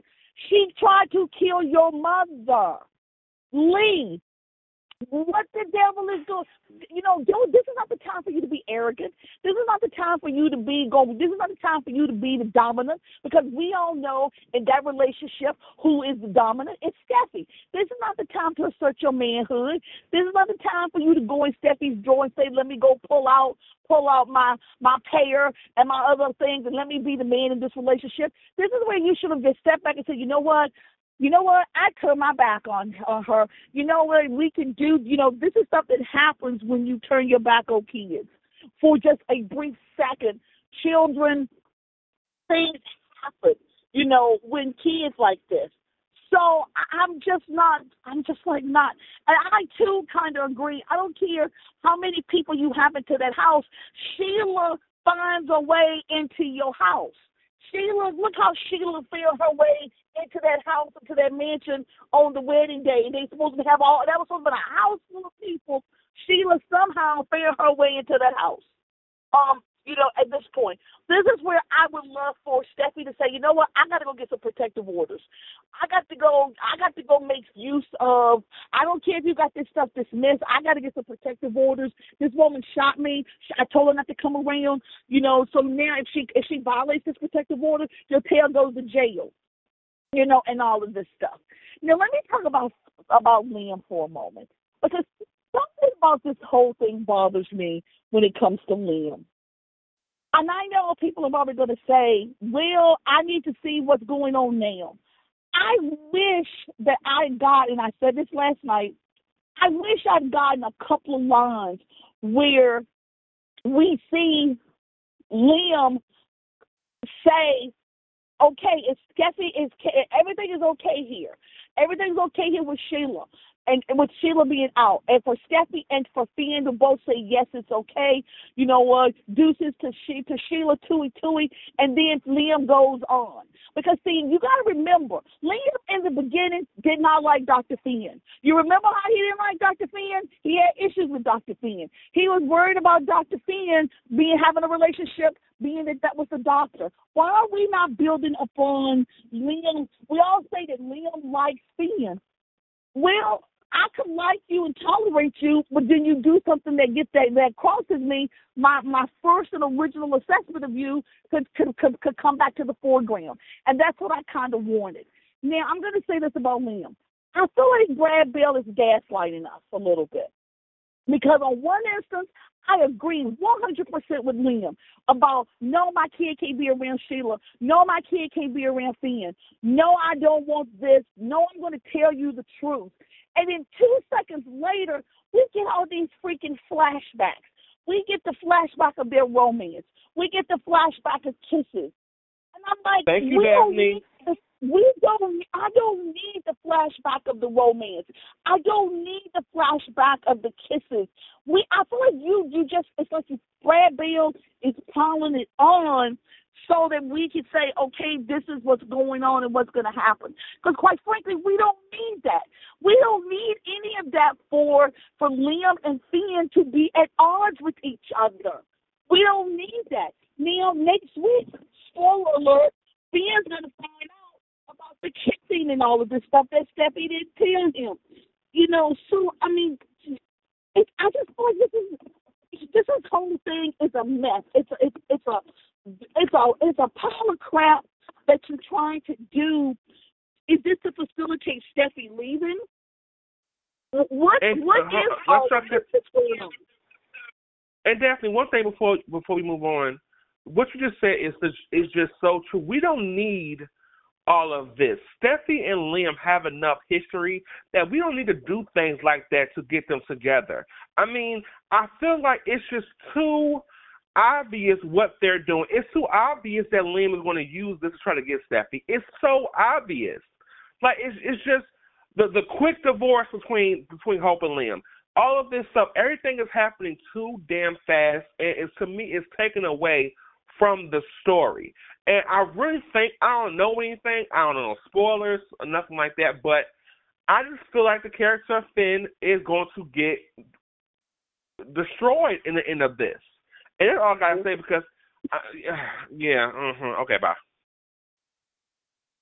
But now I'm going to say this to finish out like what I was going to say is at this point, they have just totally trashed the character of Liam. There's not very much that Liam could become the next Mother Teresa. He could become the angel on high. And we would still have an issue with Liam because of the way they've written him. This could have been a way to have actually made you think a little bit to say, you know what, Liam might be trash. Liam might be doing this here, but he ain't caring about Steffi. He caring about 100% about his kid. Because I feel like in one scene, we're getting what Liam is supposed to be doing as a father. The next scene, we get the destruction of Finn. The next scene, we get what Steffi is supposed to be doing as a mother. The next scene, I got Steffi thinking about their past and their kisses. The next scene, I got Liam thinking about their past and their kissing and their relationship.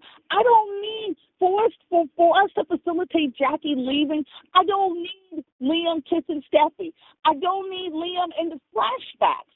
This is, to me, this could be an organic story where, you know what, and even if Liam was okay with Finn, I'm not okay with you now because of what you took your eyes off my kid, and you know what? And my kid almost died from your negligence. How many people have died because of honest mistakes? You know, or how many people have gotten hurt because of an honest mistake? So I don't know, but I'm just gonna say this though. To me, the scene of the day was Lee telling Finn off. That was brilliant. I was like, you go, Lee, you tell him. I'll just say in closing before we move on to GH that I'm going to be very blunt here. I'm not talking about next week, what I watch. I know what Liam's perspective is, and it's very easy to do that when you don't have Liam derangement syndrome and somehow everything's been Liam's fault from 4 weeks to today. That's all I've heard, the whole narrative, from the soap thing to this. I mean, the fact of the matter is, to me, I don't care what. First of all, I knew he was current. Sheila was locked up 2 weeks ago. All I need to know is Liam has a new piece of information that Kelly's stepdad is wrapped up in his a lunatic's arms. So that's what I'll go with. But let me just say this, Joe, to piggyback on what you just said. When I said that we know that Sheila's been in jail for a couple of weeks, I'm talking about doing this whole time when Sheila was running loose over their bills. That would have been a good time for us to have had where Liam is like, we good, we all on the same page. Sheila can't be around these kids. And to me, that would have been like a bit of foreshadowing where we're like, wait a minute, Liam is over here making sure, and you got Finn over here saying this, you got Steffi over here saying this. That's the difference, though, Daphne. Everybody thought Finn was on board until they saw him. See, that's the thing. But that's what I'm saying. at that point, Finn is on board with everything. And to me, that's a good little conversation for the non-custodial parent of Liam who don't live in that household to say, we good? Finn is like, yeah, we good because I ain't having nothing to do with Sheila. Steffi, oh, you know we good because I ain't having nothing to do with Sheila.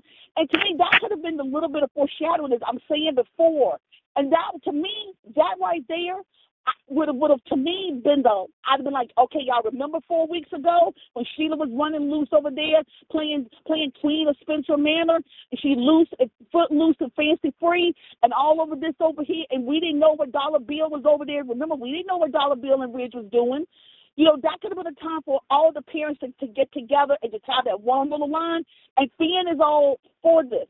And that could have been the little foreshadowing, like, well, why? And then when you go back and say, well, you know what, now we see why they had that little scene, because that foreshadowed Finn and his changing, you know, how Finn changing. And for me, I'm one of these people that I know I'm looking at what's on my screen today, but I'm sorry, Brad Bell, you can't gaslight me and not do stuff or do stuff and then expect me not to remember half the stuff that you've told me already. I think they could have had more Finn dialogue if they had taken away the Steffi and Liam flashbacks, but that's just me. Well, I don't. Well, I don't feel gaslit either because I saw Lynn at what's his face at the thing. But anyway, hi Sam. Hi. How's it going? Not bad. How are you? I think that this Finn guy on Bold and the Beautiful sounds way more exciting than the Finn guy on General Hospital. Well, if I had to choose, yes, I would agree. Oh, this is kind of a week on General Hospital. It wasn't bad stuff, but there's a lot of talky talk this week. Not a lot of action, unless you consider Finn asking Liz out on a date with a little mash note. Yeah, it wasn't very much action. So, can I just say, I don't really want to get down the Liz and Finn rabbit hole, but can I just say, didn't they just have this same exact date last week? Yep. Okay, it wasn't just me? Oh, wow. Nope, not at all. Mm-mm. Sorry, I'm so glad Kim fell off that ship. Hey Sam, real side note. Hey Sam, side note. As you said that about the MASH note, right? A mutual of mine. I'm just happening to go to retweet the General Hospital tweet that Tia puts out, and I see the yes no thing of a mutual. As you're saying that, yeah, fucking hilarious. Yes, if yes, 7 p.m. Oh no, dinner tonight. Check one box. Yes. If yes, 7 p.m. No, if no, burn this note. Mm-hmm. I say, set that mother on fire, Liz. Okay. Jay, are you still there? Anyway. So, he just re-entered. Let me see. Where did he go? I just wanted to tell him something from one Fizz fan to another, but it can wait till some other time. Okay. Okay, so I think like my favorite part this week, we'll just start with that. We'll get to whatever your favorite parts were this week later. Cyrus Renaud had a heart attack in prison. He was being roughed up by some bad guy at the prison, and Drew was trying to help him, and then he started to have a heart attack, and Drew gave him CPR and brought him back from the dead.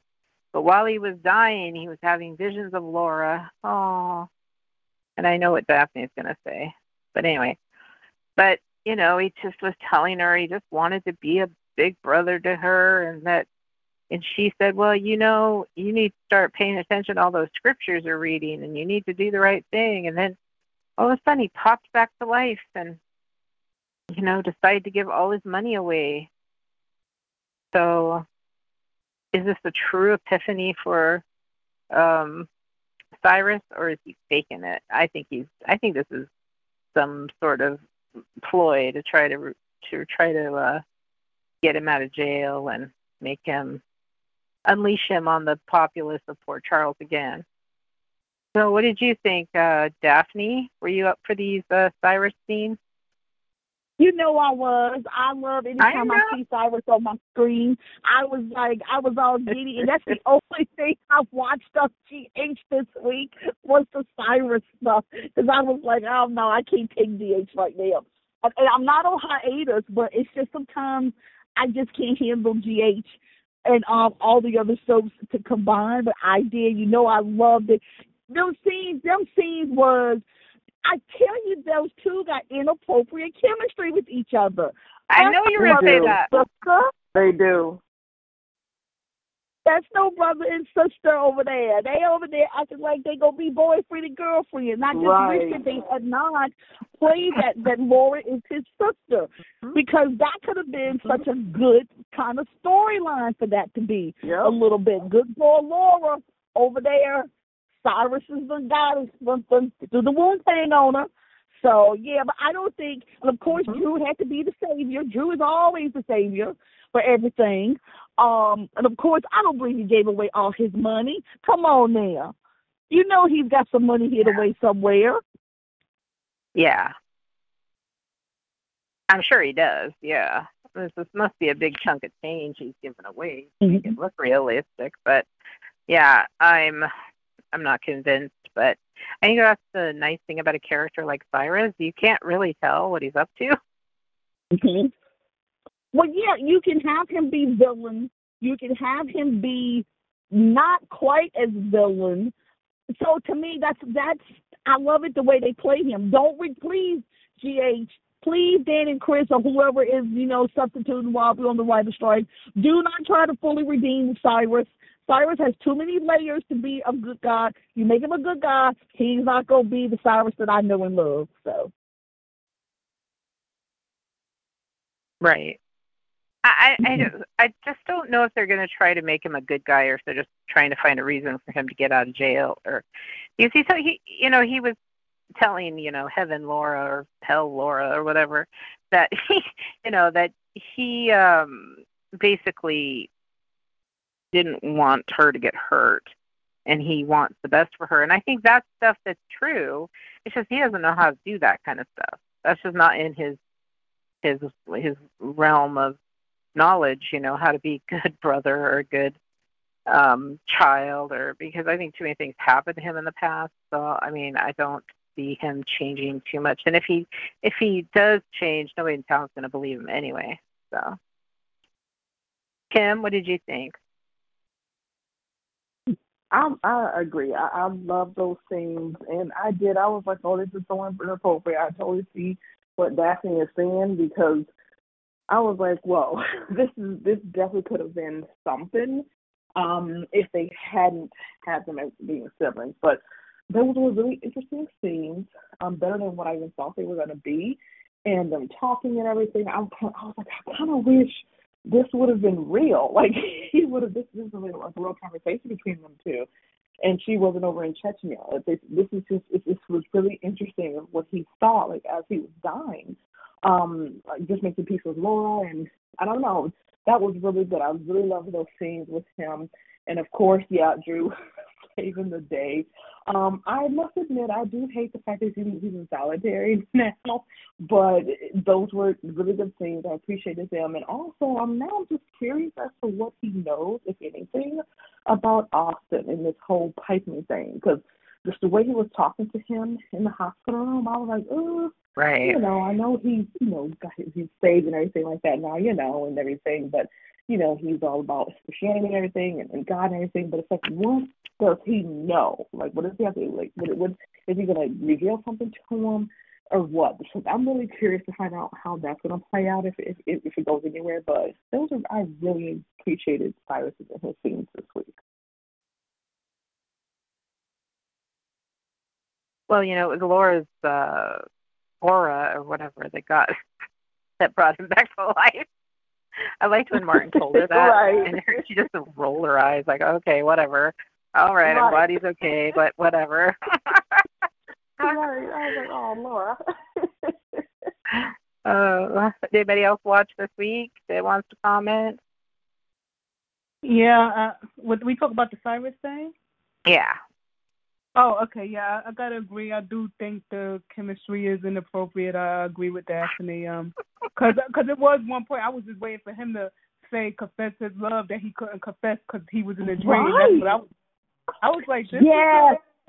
Somebody gotta tell Jeff that that's his sister, but they're not really helping with the dialogue. It's the I don't know. It's the way they playing it. It's just if you're a new viewer, till he say sister, you like, oh, okay, that's who she is. You wouldn't know that. You would think. Right. That's just the person he wants to be with, and it's just weird.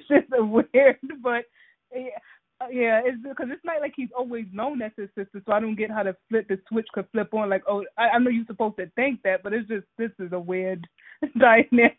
I would say that.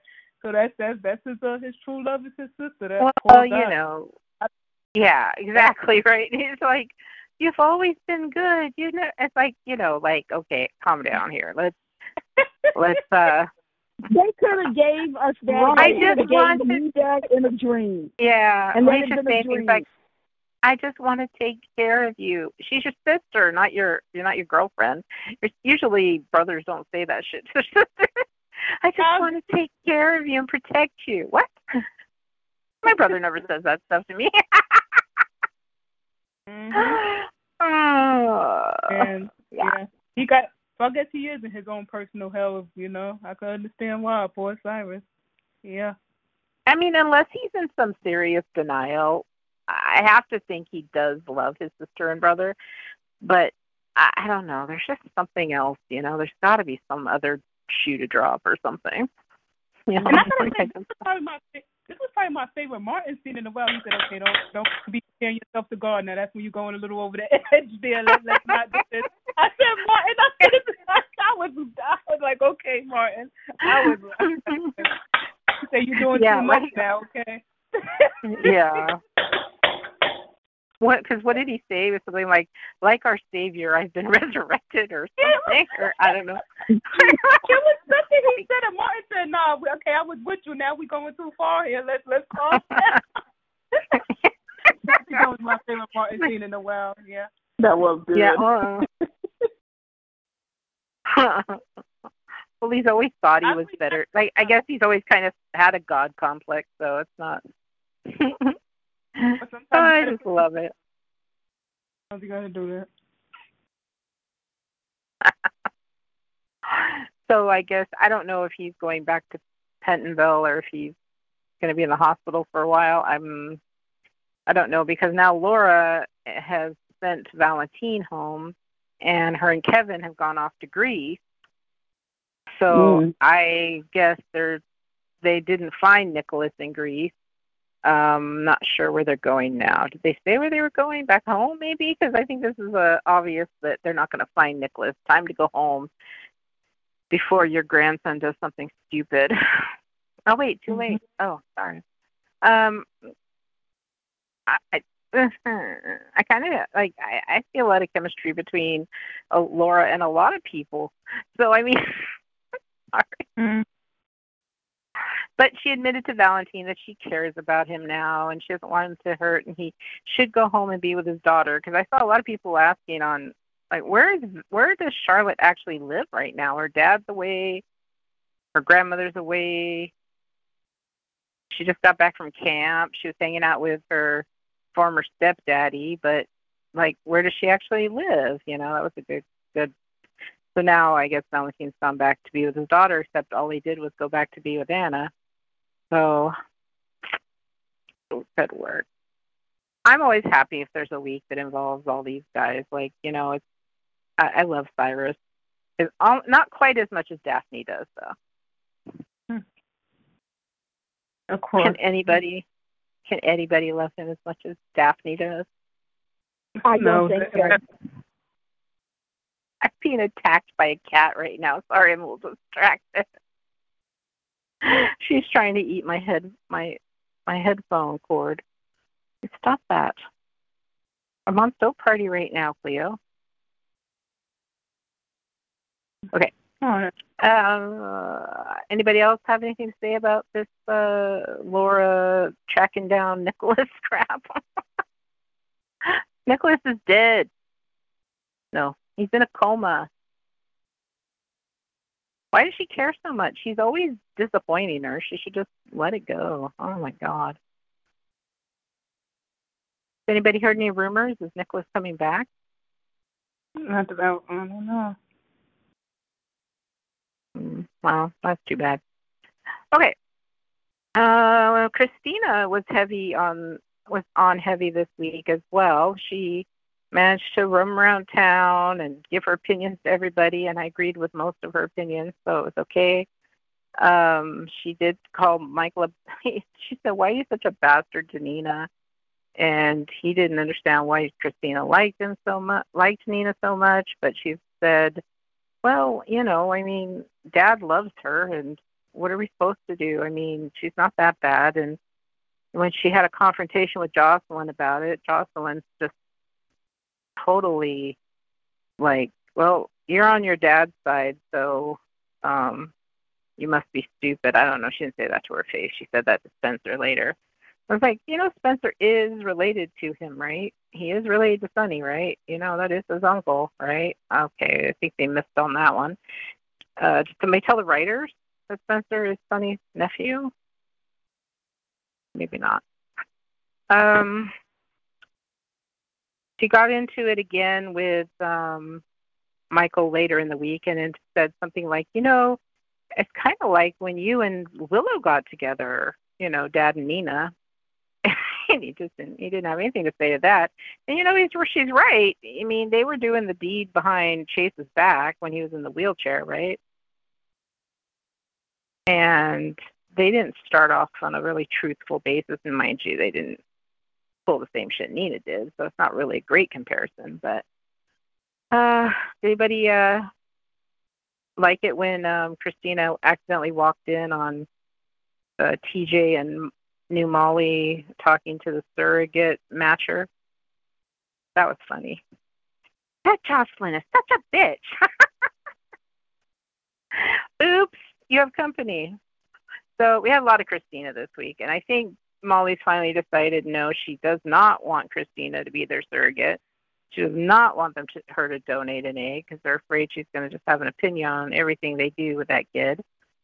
And TJ said, no, we probably shouldn't use her anyways because, you know, she's just starting this new Christina Davis Corinzo Health Center for LGBTQIA, no, plus, sorry, went off track there. I don't know. I guess I'm starting to warm up to the new Christina a little bit, but it's still so hard. It's like they had to put her in scenes with everybody this week just so we could see that she is Christina. You know, she was in scenes with her mom. Was she? Maybe not. Sorry. She was in scenes with Michael twice this week, her dad, Anna, Dante, Molly, TJ, Jocelyn, Spencer, Esme. Just felt like she was just all over the place. Does that make any sense?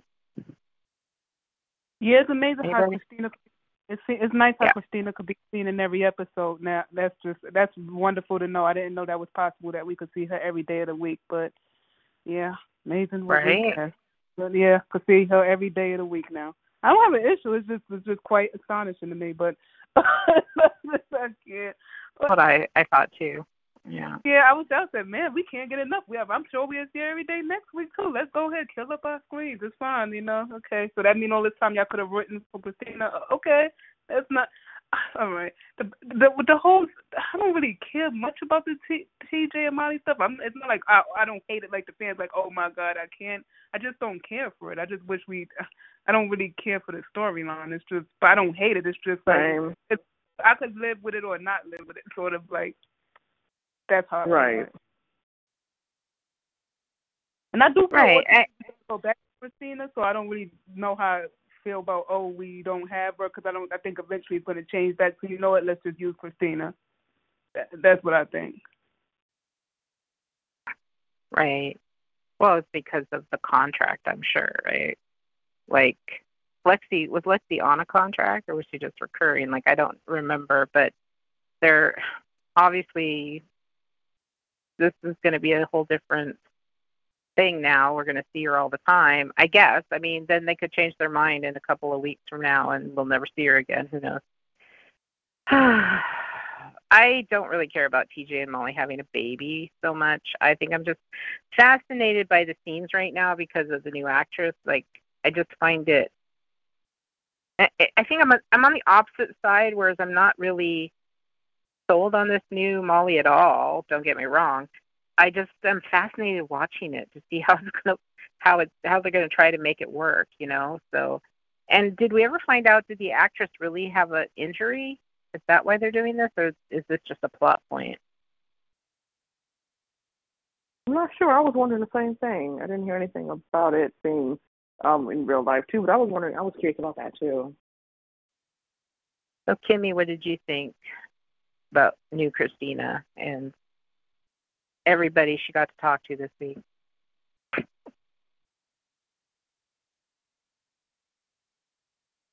Kim? Anybody? Oh, yeah, especially, oh, I'm sorry, I was just talking. I was on mute. I'm sorry.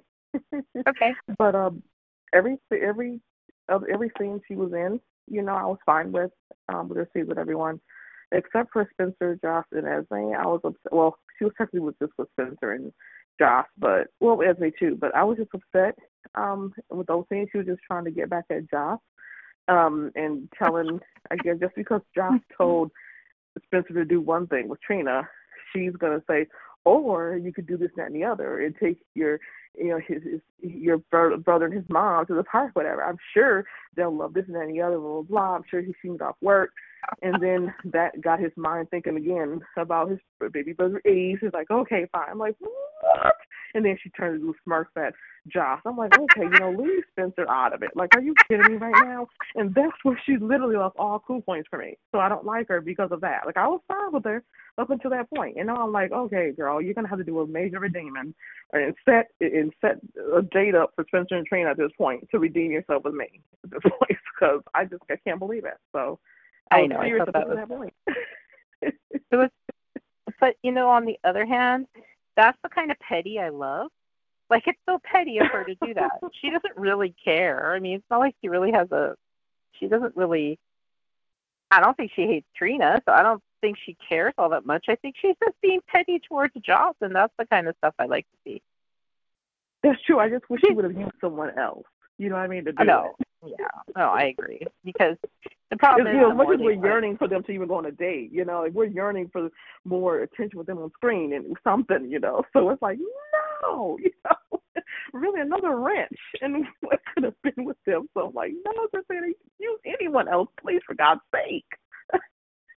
Right, because we just saw Spencer admit to Jocelyn that, you know, he was starting to feel sorry for Esme because he said that Christina's the only one that treats her like a normal human being. Right. And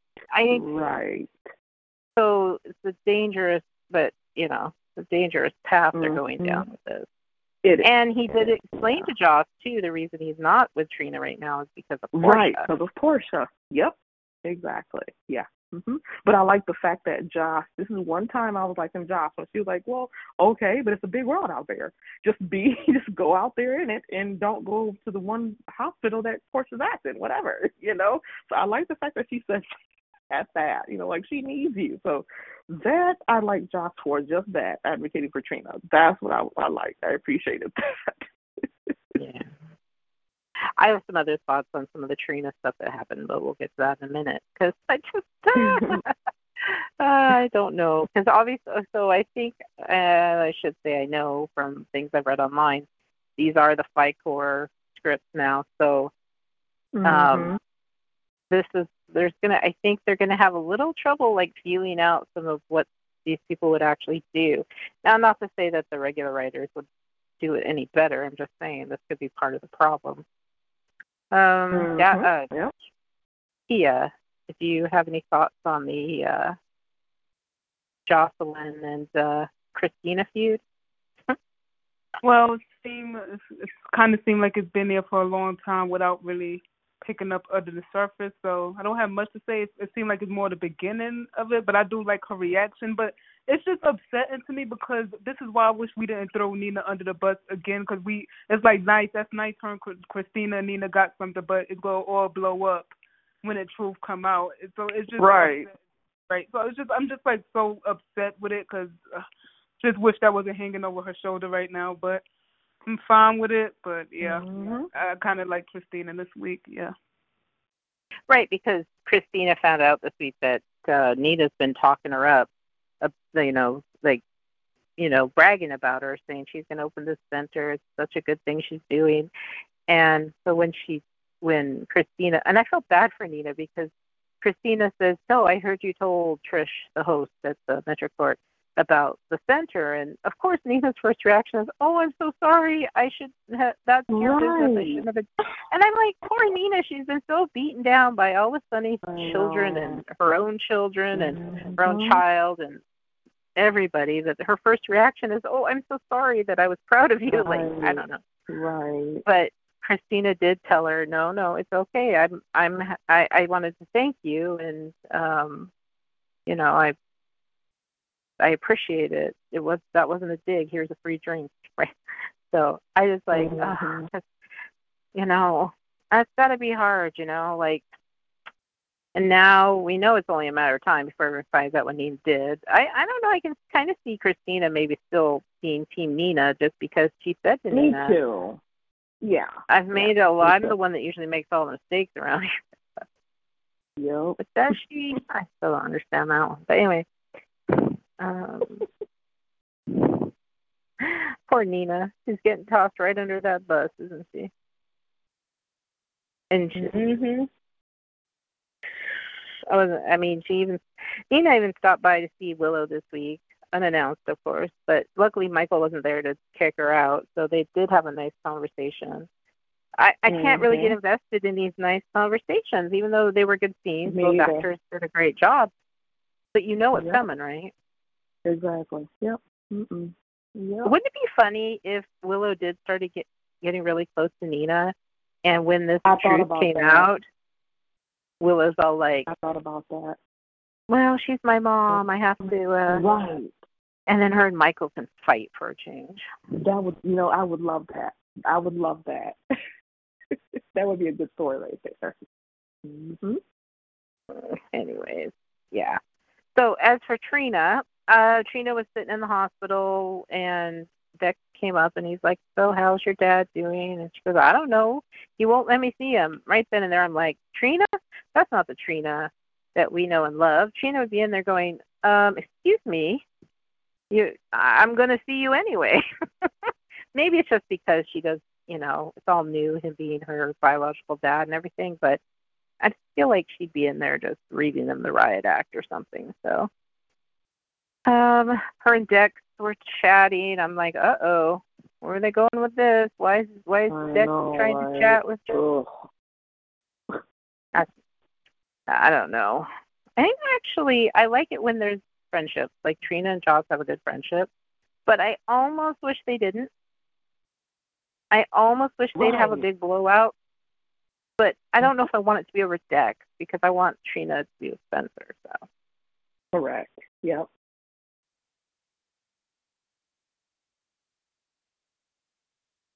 And then we didn't see much else of Trina, but we did see Curtis. And Curtis is not enthusiastic about going to rehab. He's not having a good time accepting his fate. He won't see Trina. He doesn't really want to see Portia. Stella came to visit him, and he got mad at her, but, she, she's really upset. She's worried about him. Poor Curtis. Do you think that they're doing this?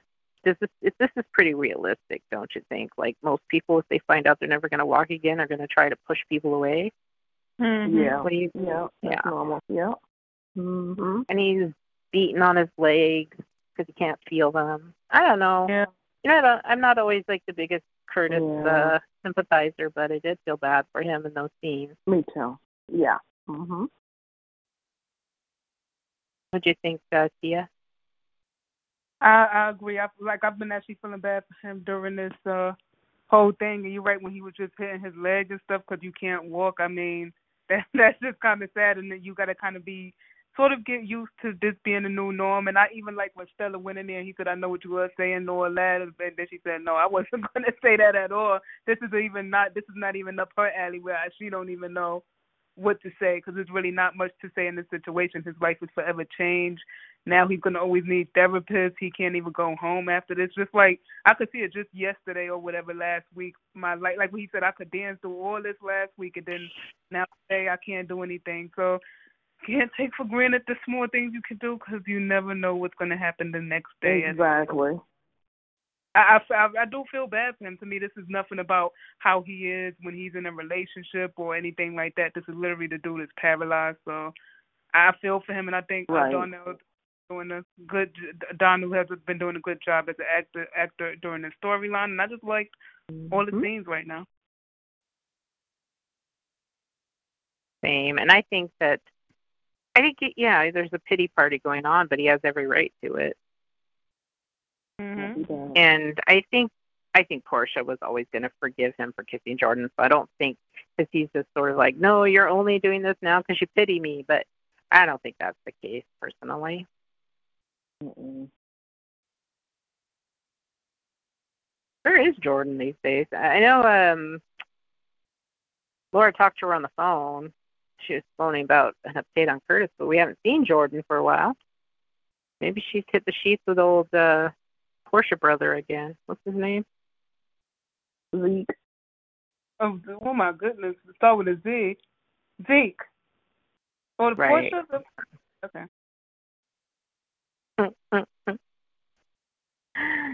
Let's see what else happened this week. Tracy had an unexpected lunch with Gregory. She was actually nice for about 2 minutes. What the hell happened, Tracy? And she noticed he was shaking and having trouble walking, so she called Alexis, and she wanted to know if there was something wrong with his health, but Alexis didn't give up the info, apparently. Gregory doesn't want to tell his son until he's getting really bad, which sounds about right for guys and diseases. Are they trying to pair Tracy and Gregory up until he dies? No, yeah. I don't know what they're doing here, so I don't know. It's almost like, we hate each other, but now we love each other. Right, I don't know. Right. It could I kind of felt that way with a... Yeah. I'm really confused. I don't know if they know what they want to do. And the only other thing Tracy's doing is running around trying to find deception secrets about deception, right? So,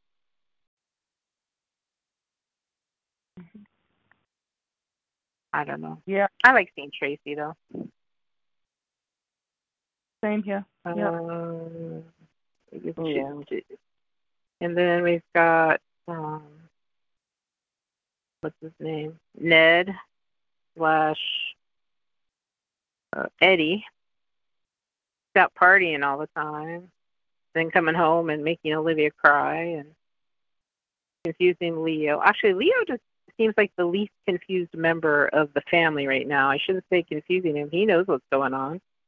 He's told him, don't make my mama sad. And I don't know. Is Olivia going to fall in love with Eddie Main? I'm a little worried here. And Olivia... Yeah, Olivia, because when Olivia was telling him about her past, how she was, tough girl running around all the clubs with Lois and all of this, that, I don't know, he started getting interested in her.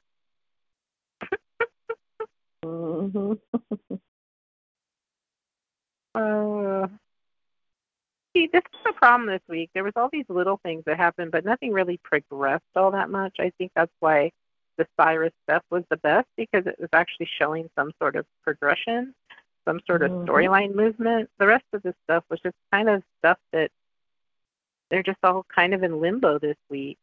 And then the stupid dates, that's another thing. Gag. I can't remember if there was anything else. Oh, Cody babbled about Sasha with Brooklyn. Carly is going to become the next mogul, apparently, because she's starting with Kelly's and she's going to move on up. Going to buy a few dry cleaners. Going to move on up to that penthouse in the sky.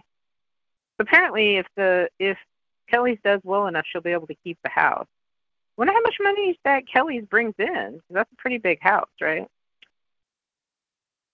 Mm-hmm.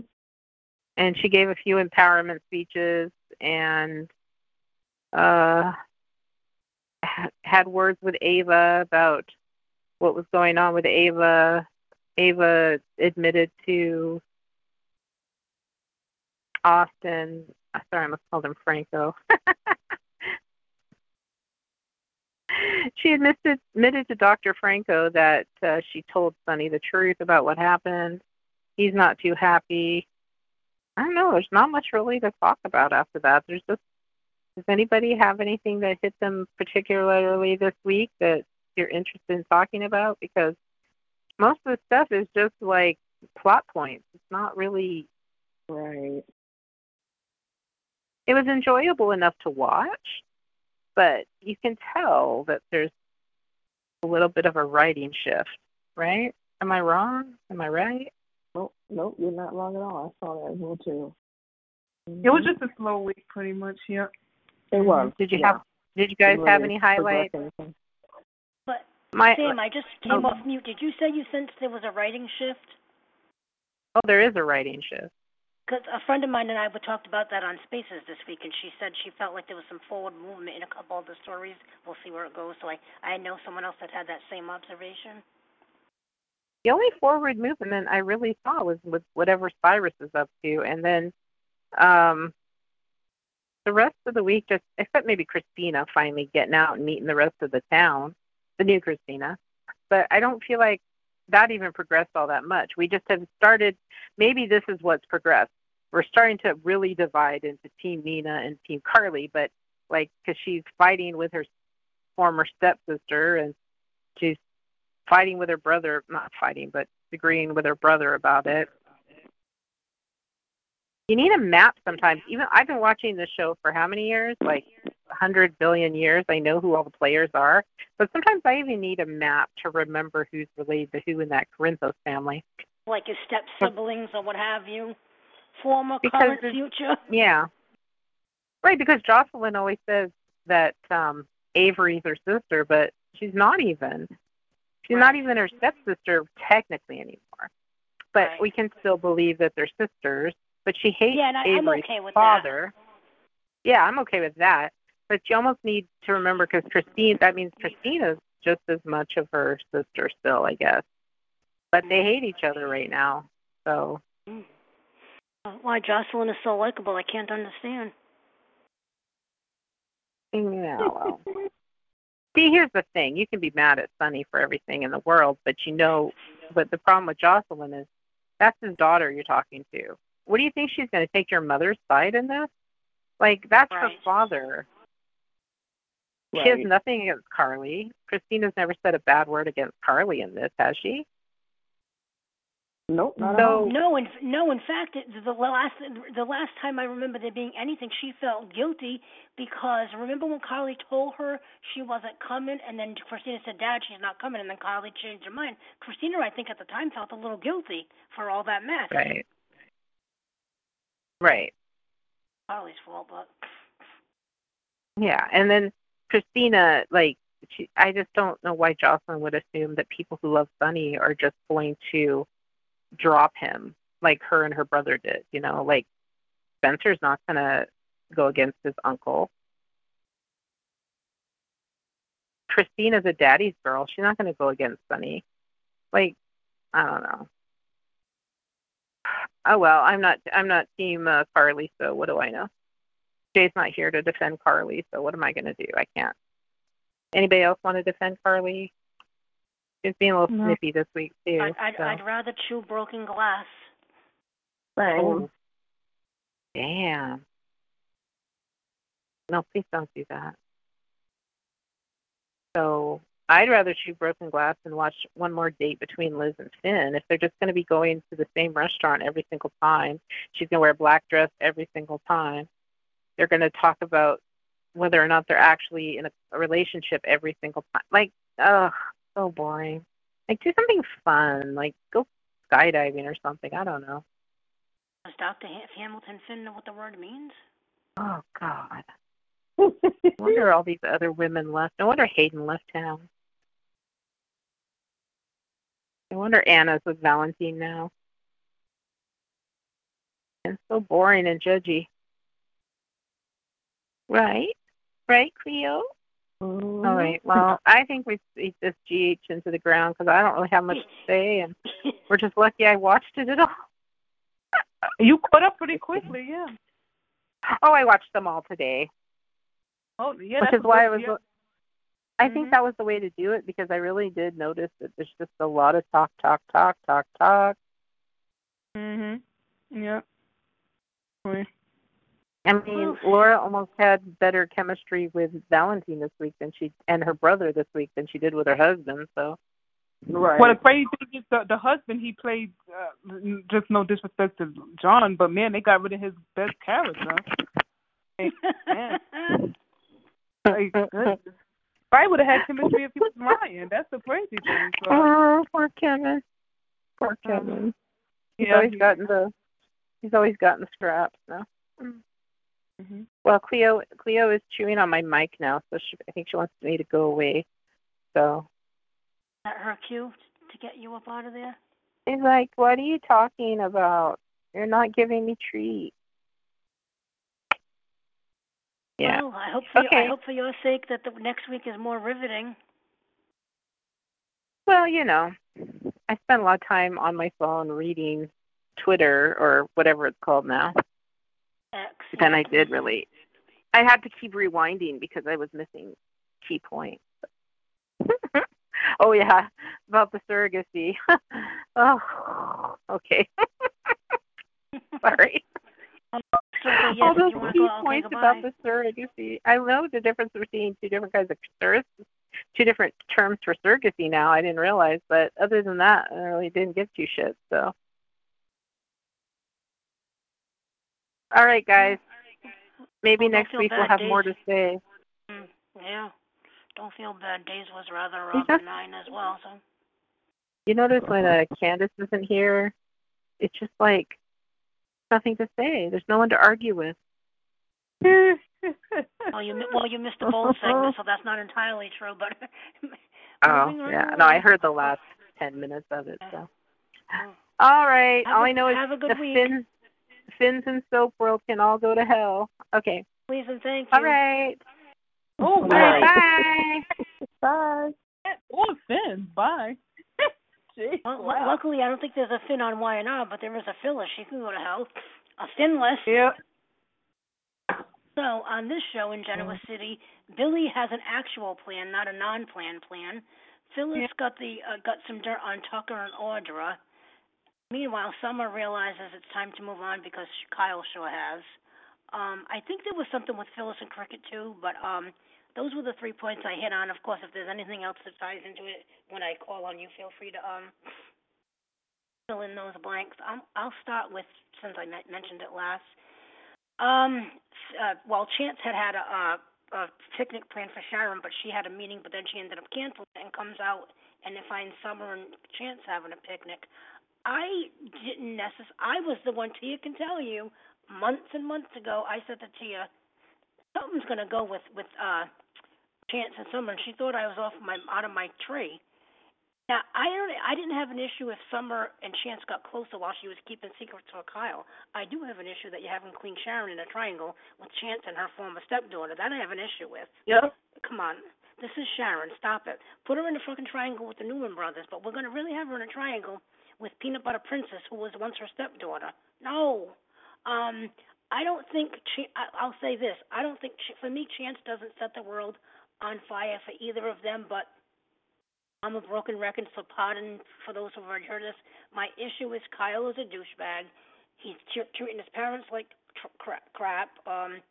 Yeah. Nobody seems to care that Summer could be in legal jeopardy here, unless someone can tell me that Phyllis woke up and realized her daughter, she's obliterated her marriage and child, and she could have charges brought up against her. I mean, all for what? For a non-planned plan? I'll go to you, Kim, first. You know, so there's Chance and Summer and Sharon. I mean, I thought it was interesting that, you know, he had the picnic planned for her, but then he ran into Summer, saw that she was distraught, and she was trying to kind of avoid any same questions like, are you a cop, or are you a friend, or blah, blah, you know. So he offered the picnic for her instead. And they have some good conversations. I enjoy their conversations, their family conversations. I do see something between them. But I'm actually here for it. I do, however, appreciate the fact, on the other hand, that Sharon said, you know what, I told Adam we have to reschedule. Why not? You have this really beautiful picnic planned, but I see, you know, she's from my place. But then she offers her to stay, and someone was like, no.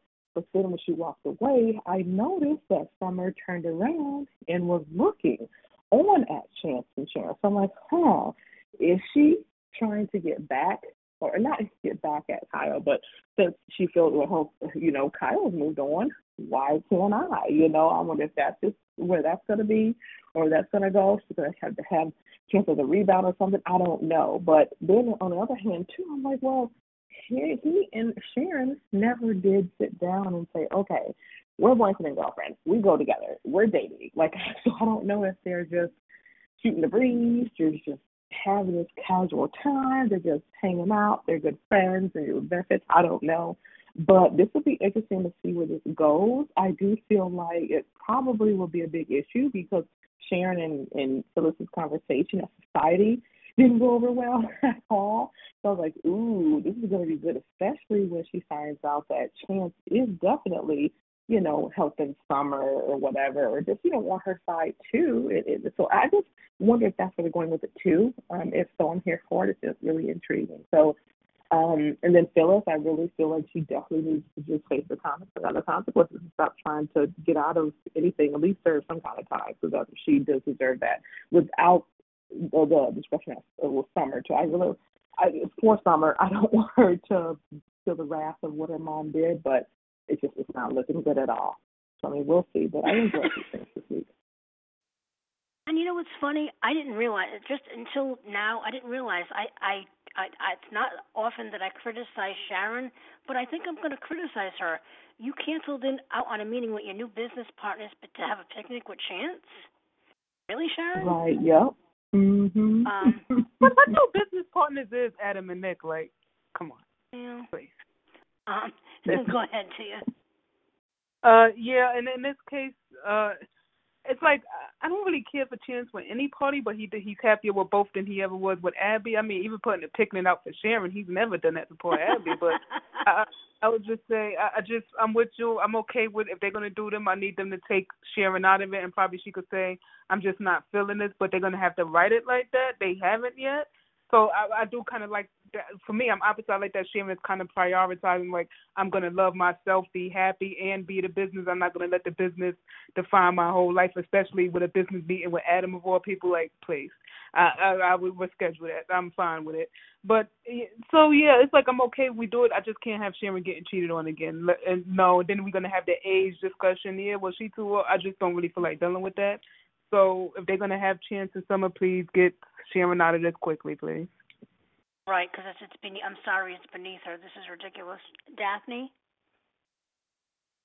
Oh, yeah, I 100% agree. At this point, if you're going to do, I don't want this triangle to be with a Sharon, Chance, and what's her name, Summer. If you do that, I'm going to say Sharon needs to say, look, I'm not going to sit here and compete with my former stepdaughter who's half my age. I'm not going to do this. If you want to be with her, then that's fine. You know, I wish you luck, deuces, you know, for that. Now, I can't blame Sharon for picking business before pleasure at this point because I could not leave Nick and Adam at the coppers because they like to argue and fight too much. But yeah, to me, if you were going to do Chance and Summer, you should have started this a while back with this and not brought Sharon into it. Oh, I'm with you, yeah, because it's just, you know, we'll see. I like I said, I had told Tia months ago. I said I was okay with her getting close to what's his face prior to this, but so what's the next topic? I'm drawing a blank here. Billy has a plan to get in good with Ashley to get.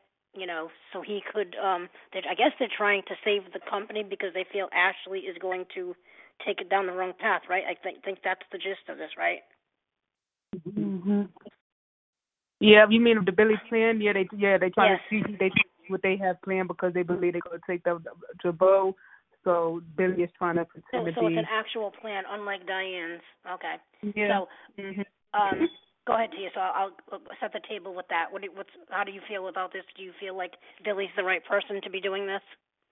Yeah, I do think he's the right one because it sounds like something he'll really do, and I also don't think he's overplaying it. He keeps saying, well, Tucker's still a piece of trash, so he's not really overplaying it too much. So I really like the way Billy is doing it right now. Will it work? I'm not sure, but I think they're doing good right now because Ashley's hatred for Diane is overclouding every single thing from her right now, so I'm here for whatever way they got it, and the fact that Ashley already trusts him this easily, I love it. I'm here for it. This is where we have Billy at, not in these bad relationships. I think he works really well with the Abbott family dynamic. That's where he's best at. Kim? Yeah, I agree. I like this storyline too with Billy. Kind of going back and forth. Well, not going back and forth, but you know, playing Ashley and Tucker, and this is good. I really, really, really hope it works because I really, really, really want and need Ashley and Tucker to go down. Like, I really do. I'm so sick and tired of them both. So I'm really looking forward to what's going to happen. And again, like I said, they need to just get down, just get knocked down a few notches because it's tiring. So I appreciate what Billy's doing, and hopefully he will continue all the way too. I know some things he doesn't really want to do. He's kind of like grinding his teeth, like when Ashley's suggesting this and that, doing this and doing that. He's like, kind of trying to put on that poker face, like, oh gosh, you know. But it is for the company, and, you know, I'm kind of, sort of on Jack and Diane too, you know, and they're both. I want to do this, and I'm doing this for them too, and it's the company at the same time. The crazy things that Ashley wants you to do, and this and that. So. I mean, I'm curious to find out what's going to happen, but I'm liking the side of Billy. I am. I'm appreciating this, so we'll see what happens. Yeah, because I feel like to me, Ashley has watered Tucker down up until he found that dude, the EMT or whatever that nobody could. I'm like, they've been wasting Tucker, in my opinion, up until recently. Mm-hmm. So I'm glad that, you know, that's kind of, that dynamic is changing. Daphne, are you on Team Billy, Plan Billy? Plan B? Oh, yes, I am 100%. So let me tell you what happened. So I was watching it on Paramount, and apparently, you know, sometimes I like to watch episodes backwards, so I don't know what I was doing. I think I missed an episode. I was about to get upset to say, oh, no, Billy went to the dark side. And then I was complaining to my uncle. He was like, I think you missed something. So he was like, go back and look at the next day or the day or two before. So I am 100, and I went back and I was like, shoot, okay, thank you, Jesus, that Billy has not become not joined the I Hate Diane Club, you know, and all of this. So I'm liking Billy. Let me just say this. You guys know how my issues I have with the character of Billy. But lately I have been liking how they're writing Billy. I was just like, Billy, don't do too much. You know how you can get a little toothy, the way they write Billy. So I'm really liking this. I hope this works. And I hope that they can pull one over on Tracy, because Tracy, along with Phyllis, has just really started to get on my nerves. You mean Ashley? I mean Ashley, not Tracy. I love Tracy. Ashley has gotten on my nerves. Yeah, actually, even Tracy had to say last week, can you cut them a break on their wedding day, for heaven's sakes? So that's going to be good. I can't wait to see. I'm hoping that they don't. I actually hope this works and they don't catch on to Billy. I'm really looking forward to this aspect of Billy and Jack and the brothers and stuff. So I'm kind of hoping that he's able to keep this charade up. Yep. Did I get you, Kim, on this? Yep, you did. Okay, we're just breezing through all these segments tonight. So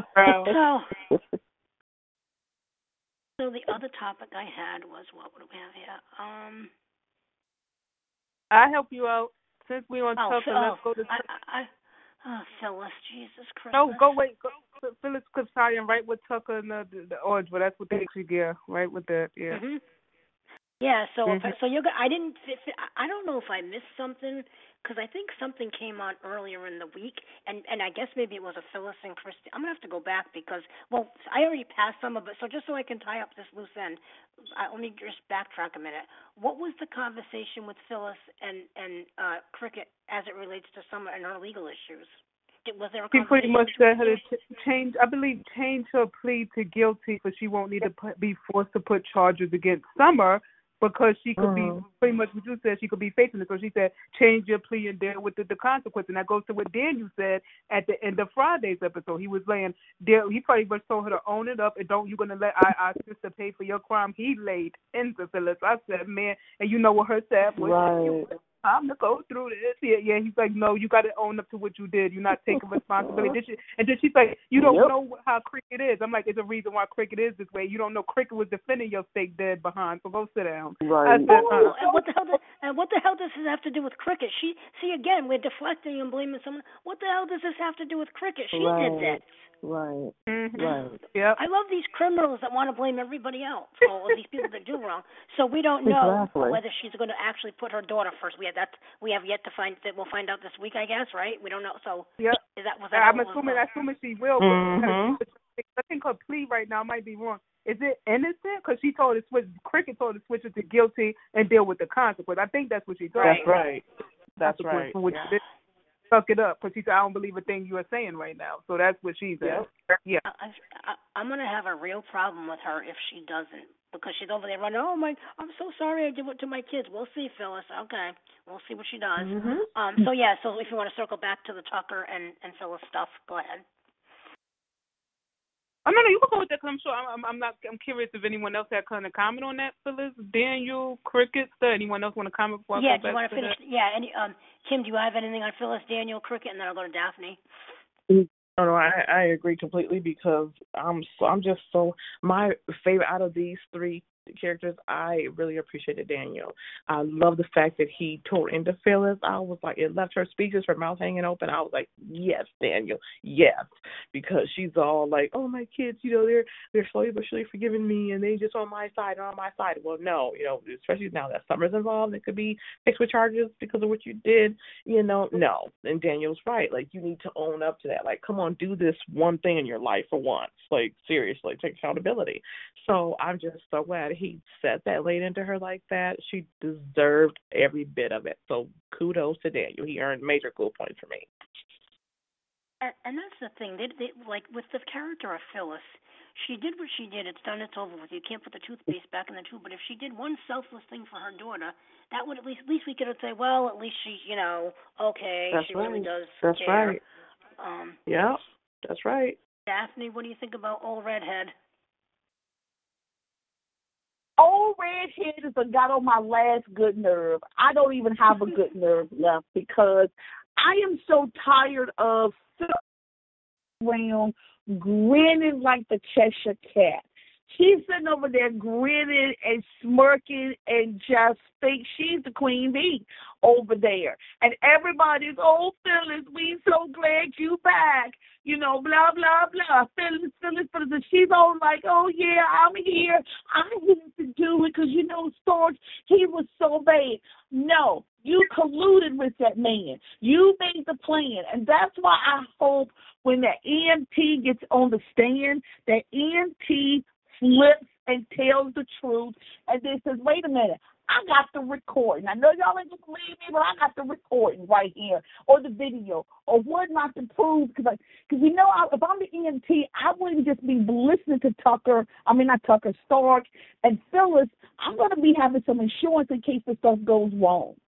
I mean, the way she sat there and she just talks to Cricket, and I wanted to say Cricket was your number one defender. Cricket defended you when the evidence was starting to get flimsy. She was still defending you.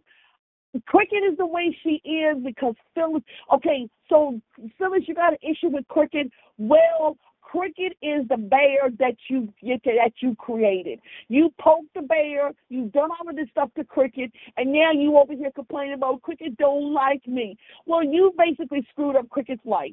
She never got her life back with Danny Romolotti back, and it never got to be put back or even killed after Phyllis did all the shenanigans. And I'm not going to say alleged because half of that stuff we saw her do on the screen. So no, Cricket needs to go balls to the wall with her. I would have been arrested, Summer. And just say, I'm sorry, Summer, but we got to arrest you. You colluded with your mother. You kept evidence. You harbored a criminal. You moved evidence. You did too much. I'm sorry. You know what? This is what I know you. I know you believed your mother. That's your mother. You love her, but your mother's a criminal, and your mother did criminal acts, and you did criminal acts to help her, and you got to be punished for that, you know, for all of that. And Phyllis said, she walking away and telling, I'm going to help. I can fix this. I don't even think she consciously cares that she screwed up someone's life with all of this stuff that's going on. And now she's over there, and I wanted to say, Adam, don't nobody play ball with Phyllis. Why are you playing ball with Phyllis just because you mad with your daddy? Don't be getting tangled up with Phyllis. Phyllis will drag you down and then put the blame on you. She just over here, you know, y'all offer her a job. Well, anybody else in town will offer her no job. So I was like that. But see, and then I'm gonna say this. If I was Tucker, see, my whole point is I'm one of those people. You can't blackmail me. I'm too cuckoo. I'm too OCD. I'm too obsessive. If I ever do something and somebody's trying to blackmail me, I'm just gonna say, you know what? Go, you do what you got to do. And if I can beat you to the punch, so I can put my spin on it, that's what I'm gonna do. Because I fight for all of that. So I'm sitting here going, I just don't get Phyllis and Daniel. I freaking loved Daniel all week long, from the painting sessions with Lily to telling his mother off and reading her. Does anybody realize that Daniel is the only person who really fully 100% reads Phyllis and tells Phyllis about herself? Yep. And I love it that he just sit here and tells her about herself. She's got two children who were basically raised completely different. Daniel basically got Danny, and he got sort of the hard knock. He knows what his knows what his mother does. Summer got the royal princess treatment because she's a Newman. So, you know, with that, until Phyllis does something to tick her off. Because we still ain't never figured out what ticked her off or why she was going after Billy for all of that stuff. So I'm sorry, Phyllis needs to go and take her smirk with her. Mm-hmm. Well, tell us how you really feel. So, How exactly did she get the 411 on Tucker and Audra? I didn't see that, so can you explain that? Because Adam had the secret, because they did some deep dive on his company, Tucker McCall, to see what scandals they were involved in. Because I guess they didn't do a deep dive the first time around, and she's supposed to be the security team for the company. If that's the case, Adam should be that. Then what the heck is she gonna be that if she couldn't find this? But okay, that makes sense. Why not? But he looked into it, and he looked at some emails exchanged, and this is how we see Tucker and Audra's connections being tied together from the past. It seemed like there was a rape that happened with a musician. Audra contacted Tucker, and they both covered up statutory rape. So, yep, and that's the cloud that's been there. So pretty much at the end of the week, Phyllis came to took her, she had him shook, and she said, oh, yeah, you trying to do this? Let me remind you of this, what happened as well. And Tucker was shook, and now he is worried about that coming out, because that's going to blow up a lot of stuff, including his relationship with Ashley. And I'm going to say, if you want to talk about agenda, this is agenda. Mm. Now, this is a clear-cut agenda, because Philip, as always, cannot pay for a consequence. See, now, this is what I call agenda right here. We can't pay for a consequence, so we're going to throw two characters under the bus. Now, that's some nice writing right there. So Tucker, talk about Tucker. That flashback of Devon and Catherine was amazing. I love Neil, but when Devon was going to flashback, I said, not be flashbacking to Neil in the Chancellor Mansion. It is no reason to flashback to Neil right now. So when we see Catherine, I was proud. And the fact that Catherine's dialogue was so perfectly in sync with what was going on, I was like, oh, this is perfect here. Like, it was just so in sync with what's going on. She's like, you got to give him a second chance. You know, he could change. You know, that's your family. You know, he's important to the family and stuff like that. So it's just like, you would really believe this is a scene that aired like last week, because it's literally fitting into the storyline that happened. And that's what I guess that goes a little bit to what Daphne was saying with Cameron and Sharon earlier. Wanar and they use of flashbacks has probably been easily the best soap, and this is what we need the other ones. When you're going to tie stuff to the past, you need to put the flashbacks, because unfortunately, we love Catherine, but a lot of people don't know who she is, because they really show her in flash. You know who Neil is. You don't know who Catherine is, because they don't show Catherine at all. So I was happy. Neil's in every hallway, in the post office, Crimson Lights, Newman Tower, Jabot. Yeah, you won't miss him, but you know him. You don't know Catherine. Like, Catherine who? Yeah, Catherine was one of the main two characters to me with Victor Newman on this show. Someone might say, is that Victoria's daughter? we see more of Neil now than we did before he passed sometimes, I feel. I know. So I really enjoyed that. I enjoyed that scene, and my issue here is that, okay, I didn't think Tucker was a great dude or nothing, but I kind of actually, for the first time, like the Devon and Tucker scenes, and I'm like, we doing all this just to say, now the dude is, I mean, could we have done something else? Because you current up that the musician was sleeping with younger minor kid, like that's kind of a mess. That's like, I don't know, that's kind of a little bit. Yeah. Like, that's the furthest y'all went with this. And Audrey, well, Cal, that's nice. That's who you're sleeping with right now. A person who cover up minor rapes and contacts people to cover it up. That's a good. That's who you're sleeping with right now. I just like, I didn't get. And my issue here is Phyllis being all arrogant and stuff. And I'm like, but that doesn't take you off the hook for what you did. So she's like, sure that's I said, of course, but once it's so, and then again, didn't Tucker technically try to help you out? That's how you actually walking free right now? Even though he did the crime, I don't quite understand. What is she trying to take Tucker down for? How is she allowed to get the, see, this is my problem. And you're right, though, Tia. We just had a rant about Bo. Listen, I have way more of an issue what's going on. This lady done faked her death, had Diane in jail. The Summer's life is a fucking mess, and yet somehow miraculously she gets a job. By the way, Adam doesn't even consult his new business partners before he does this. 1, 2, she gets to get dirt on Tucker and Audra. Wow, this is Phyllis's world. We all just living in it. And you're right. Talk about it again. We talk about what's gonna happen. No, like, everyone instantly forgiven. This is why I'm so happy with the writing of Daniel. He's forgiving her, but he's also calling her out. Like, you're a piece of trash. I love you, mom, but my God. He's happy the lady's alive, but he's not like, oh, she's such a wonderful person, and let's go bake cookies. Right.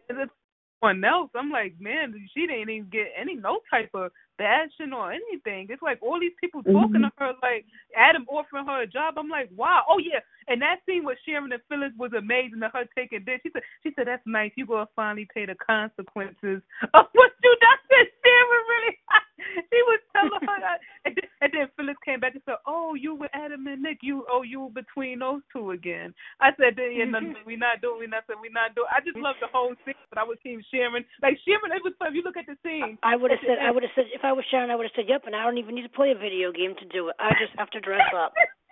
And And what I loved about it, too, if you look at the scene when you watch it, Carrie, Sharon was walking past, and then I think she sees Phyllis, and she said, oh, wait, oh, hell no, I'm jumping. I got to go up in this restaurant here. I'm not. She peeked out the window like, wait a minute. Do I see Phyllis chilling at that desk? I got to comment. Let me make a quick left right here. She was walking real good. You see, she was walking past. Like, I said, where's Sharon going? And then she peeked back over. Like, wait a minute, huh? Phyllis is that too? Okay, it's nice to see you alive. That's why we keep saying, oh, you look pretty good for a damn lady.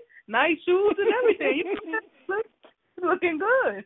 So I just, the whole scene, those scenes were just amazing. Someone else could go. I just enjoyed those scenes. But the order. Kim, you can go after Tia finishes up. What were you going to say, Tia? I was just saying, so the Tucker thing, secret, you're right, talk about some agendas. Yeah, we just throwing them under the bus, but Phyllis could have a weapon. What a joke. I can't.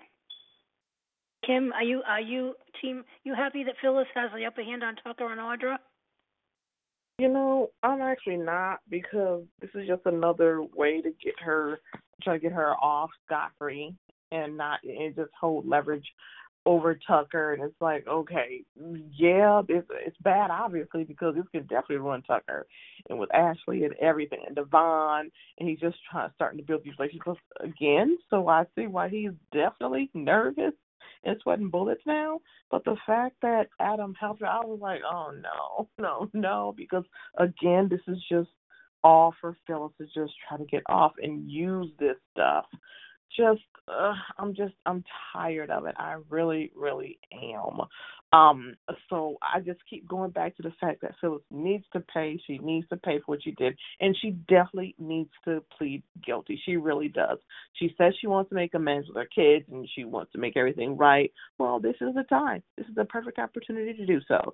So while you're trying to scheme with Adam and have him dig up stuff and everything so you can use it to ensure this EMT person confesses or testifies, you need to really just own up to what you did and just serve. I mean, come on now. It's at this point, it's ridiculous. So, I mean, I'm curious to find out what's going to happen. But, I mean, I appreciated what Sharon, like I said, those scenes with Sharon and Phyllis were really good too. And so I'm curious to find out how that's going to be as well, and how that's going to play out with the whole Chance and Summer thing too, and the Phyllis. I think that's going to be interesting. So, yeah, Phyllis needs to pay. She's to pay. Just come on, let's stop trying to get things on everyone so she can get out of what she actually did.